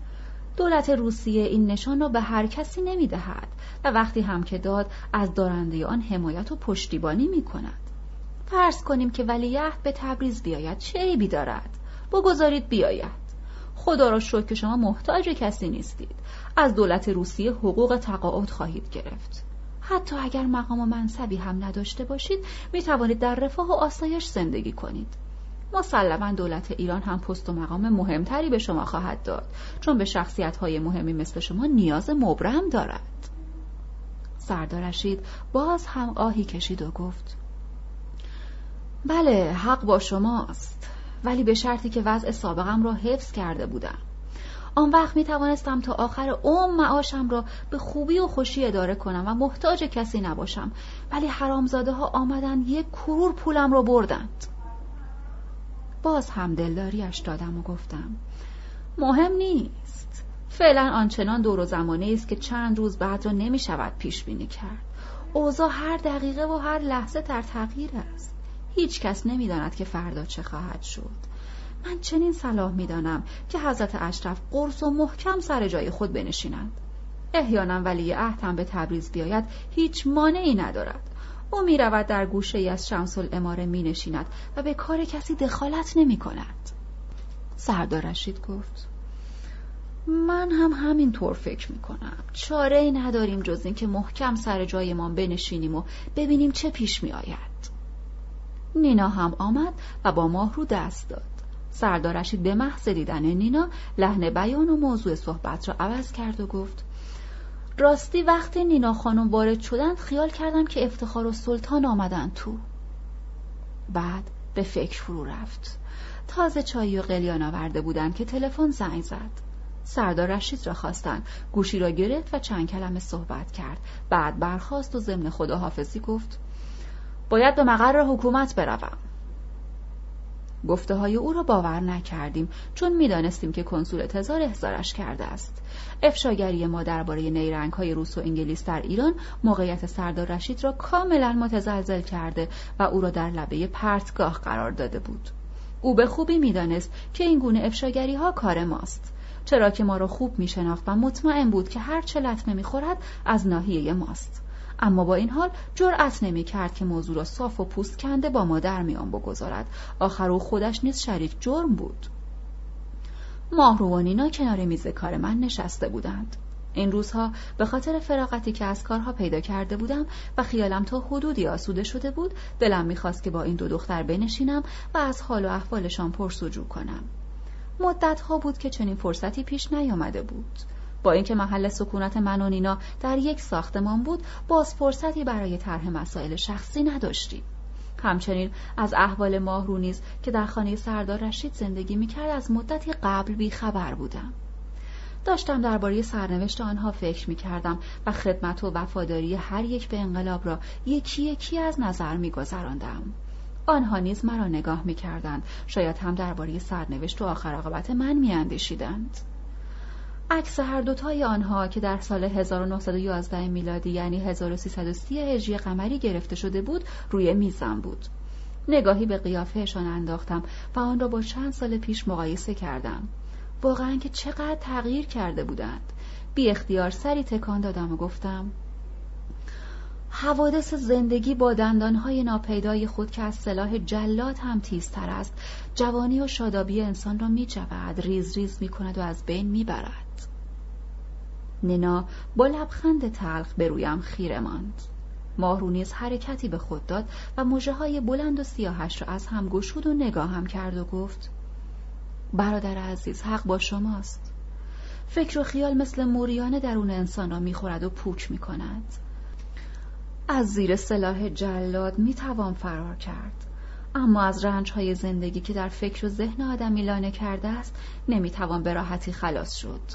دردهای زندگی مثل زهر نیست که آدم را در یک لحظه بکشد. مثل بیماری قند است که او را در طول سالها زجر کش می کند شما عکس های چند سال پیش ما را با قیافه های امروزی من مقایسه می کردید و من داشتم در آن لحظه فکر شما را می خواندم که می اندیشیدید که گذشته زمان با من یا نینا چه کرده است؟ من خودم از حوادثی که با آن درگیر می شوم هرگز گله ندارم و از صمیم قلب آزادی و خوشبختی مردم وطنم را طالب هستم و در این راه حاضرم زندگی و هستیم را نیز به مخاطر افکنم. ولی شما برادر عزیزم باید تصدیق کنید که خودم از این آزادی کمترین نصیبی ندارم. من هنوز هم اسیرم. هنوز هم شبهایم را در میان ترس و استراب میگذرانم. هنوز هم در زیر شکنجه های سردار رشید به سر می‌برم. البته گفته های شما را باور دارم که هر رنج و شکنجه بالاخره روزی پایان خواهد یافت. ولی کی؟ کلامی که بی اختیار از دهانم پریده بود. احساسات ماهو را به قلیان آورده و دردهایش را تازه کرده بود.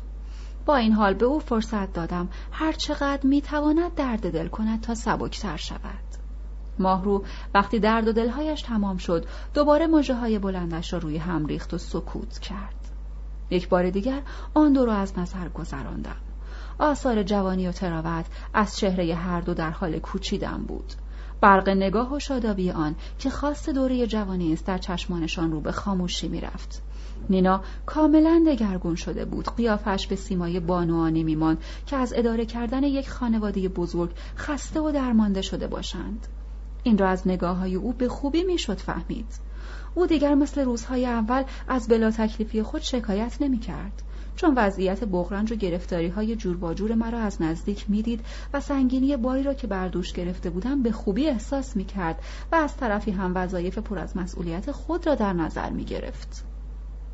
آن وقت دیگر مجال و فرصتی برایش باقی نمیماند که مثل سالهای گذشته از زندگی خود و از عشق و دوستی حرف بزند. فقط زمانی که من در موقعیت های خطرناک قرار می گرفتم به شدت مسترب می شد و می گفت مبادا بلایی سرت بیاید آن وقت من. و گریه مجالش نمی‌داد که حرفش را تمام کند. با این حال حوادث گوناگون و خطرناکی که پشت سر هم می آمد اعصاب او را آهنین کرده بود. فعالیت در راه اهداف انقلاب برای این دختر عادت ثانوی شده بود. متانت و اراده قوی و تزلزل ناپذیر که در نینا و ماه رو دیده می‌شد اغلب باعث تقویت روحیه و استقامت خود من هم می‌شد و مرا در راهی که در پیش داشتم سرسختتر و بردبارتر می کرد. مواقعی که فکر ترک مبارزه و خروج از تبریز به جهاتی به مغزم خطور می کرد و یا ناخداگاه بر زبان می آوردم انگار ماه رو در کنارم ایستاده بود و می گفت مگر از مبارزه می ترسی؟ مگر خسته شده ای؟ مگر مبارزه در راه پر افتخار آزادی مردم ترس و خستگی هم دارد؟ برای اینکه این فکرها را از خود دور کنم گفتم پیروزی های اخیر ما دستاورد اراده و تلاش توده هاست. توده های زن و مرد در صفحات تاریخ این پیروزی ها در کنار نام شهستن که در سنگرها جان سپردن نام ماهروها، زینبها و نیناها نیز نوشته خواهد شد. اگر من نویسنده و شاعر بودم درباره زنها داستانها می نوشتم و منظومه ها می سرودم.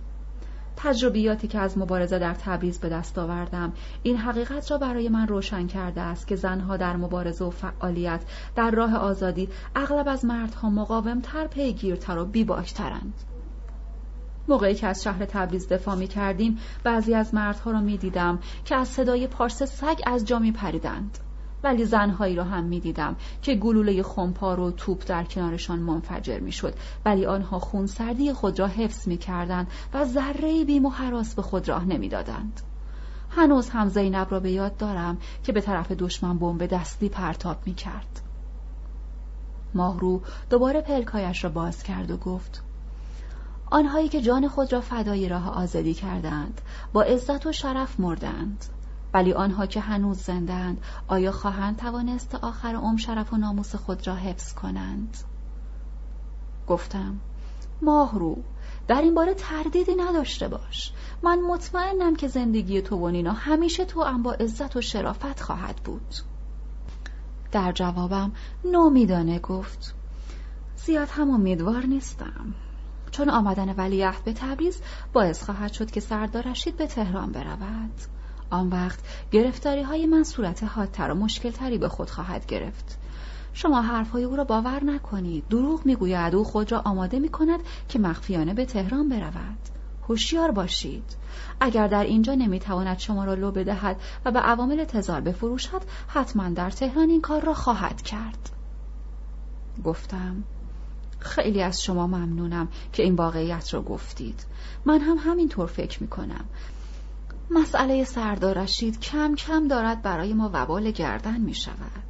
باید در این باره فکر اساسی کرد. باید طوری خود را از شر آن راحت کنیم. نینا ساکت بود. به نظر من آنچه فکر و ذهن نینا را به خود مشغول کرده بود زندگی آینده خود او و علاقه و محبت بین ما دوتن بود که تا امروز شکل معین و خاصی به خود نگرفته بود.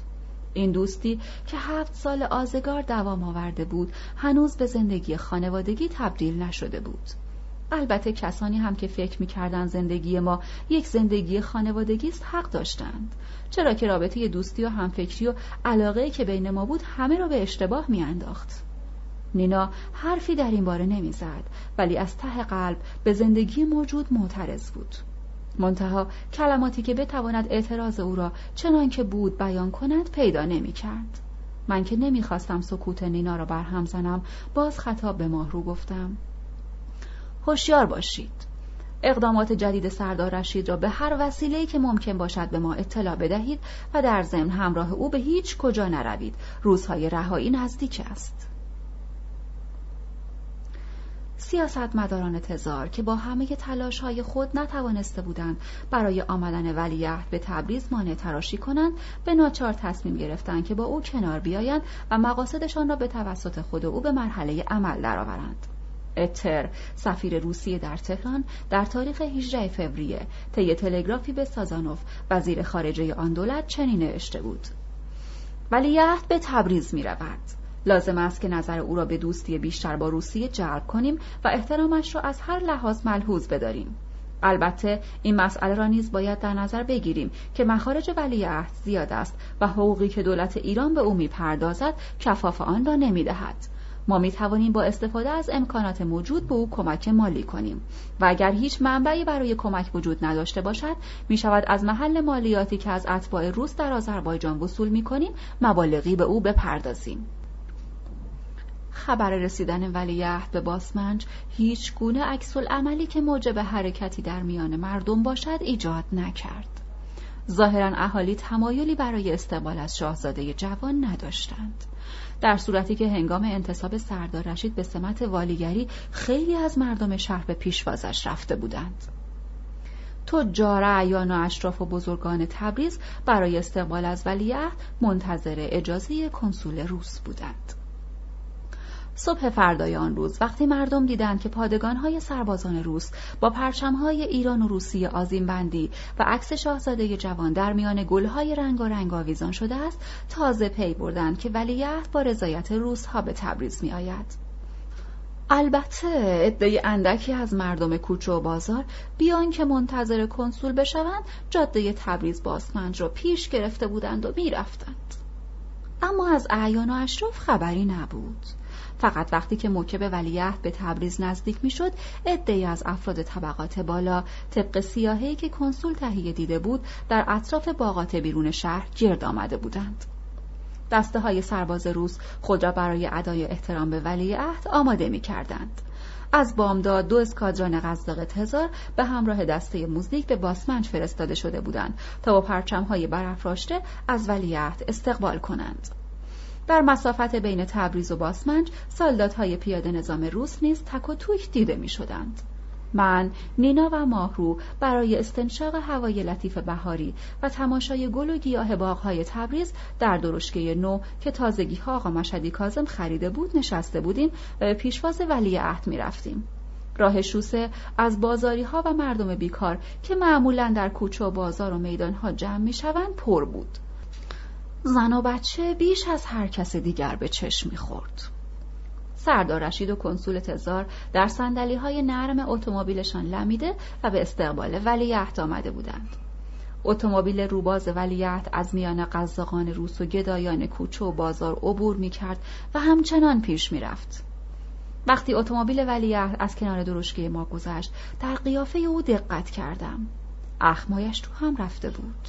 اندوه عمیقی در چهرش احساس می شد بدون تردید از اینکه فقط قزاقان روس و گدایان شهر در اطرافش جمع شده بودند دلخور و پکر بود و این بی احترامی را طبعا از ناحیه کنسول روس و سردار رشید می‌دانست.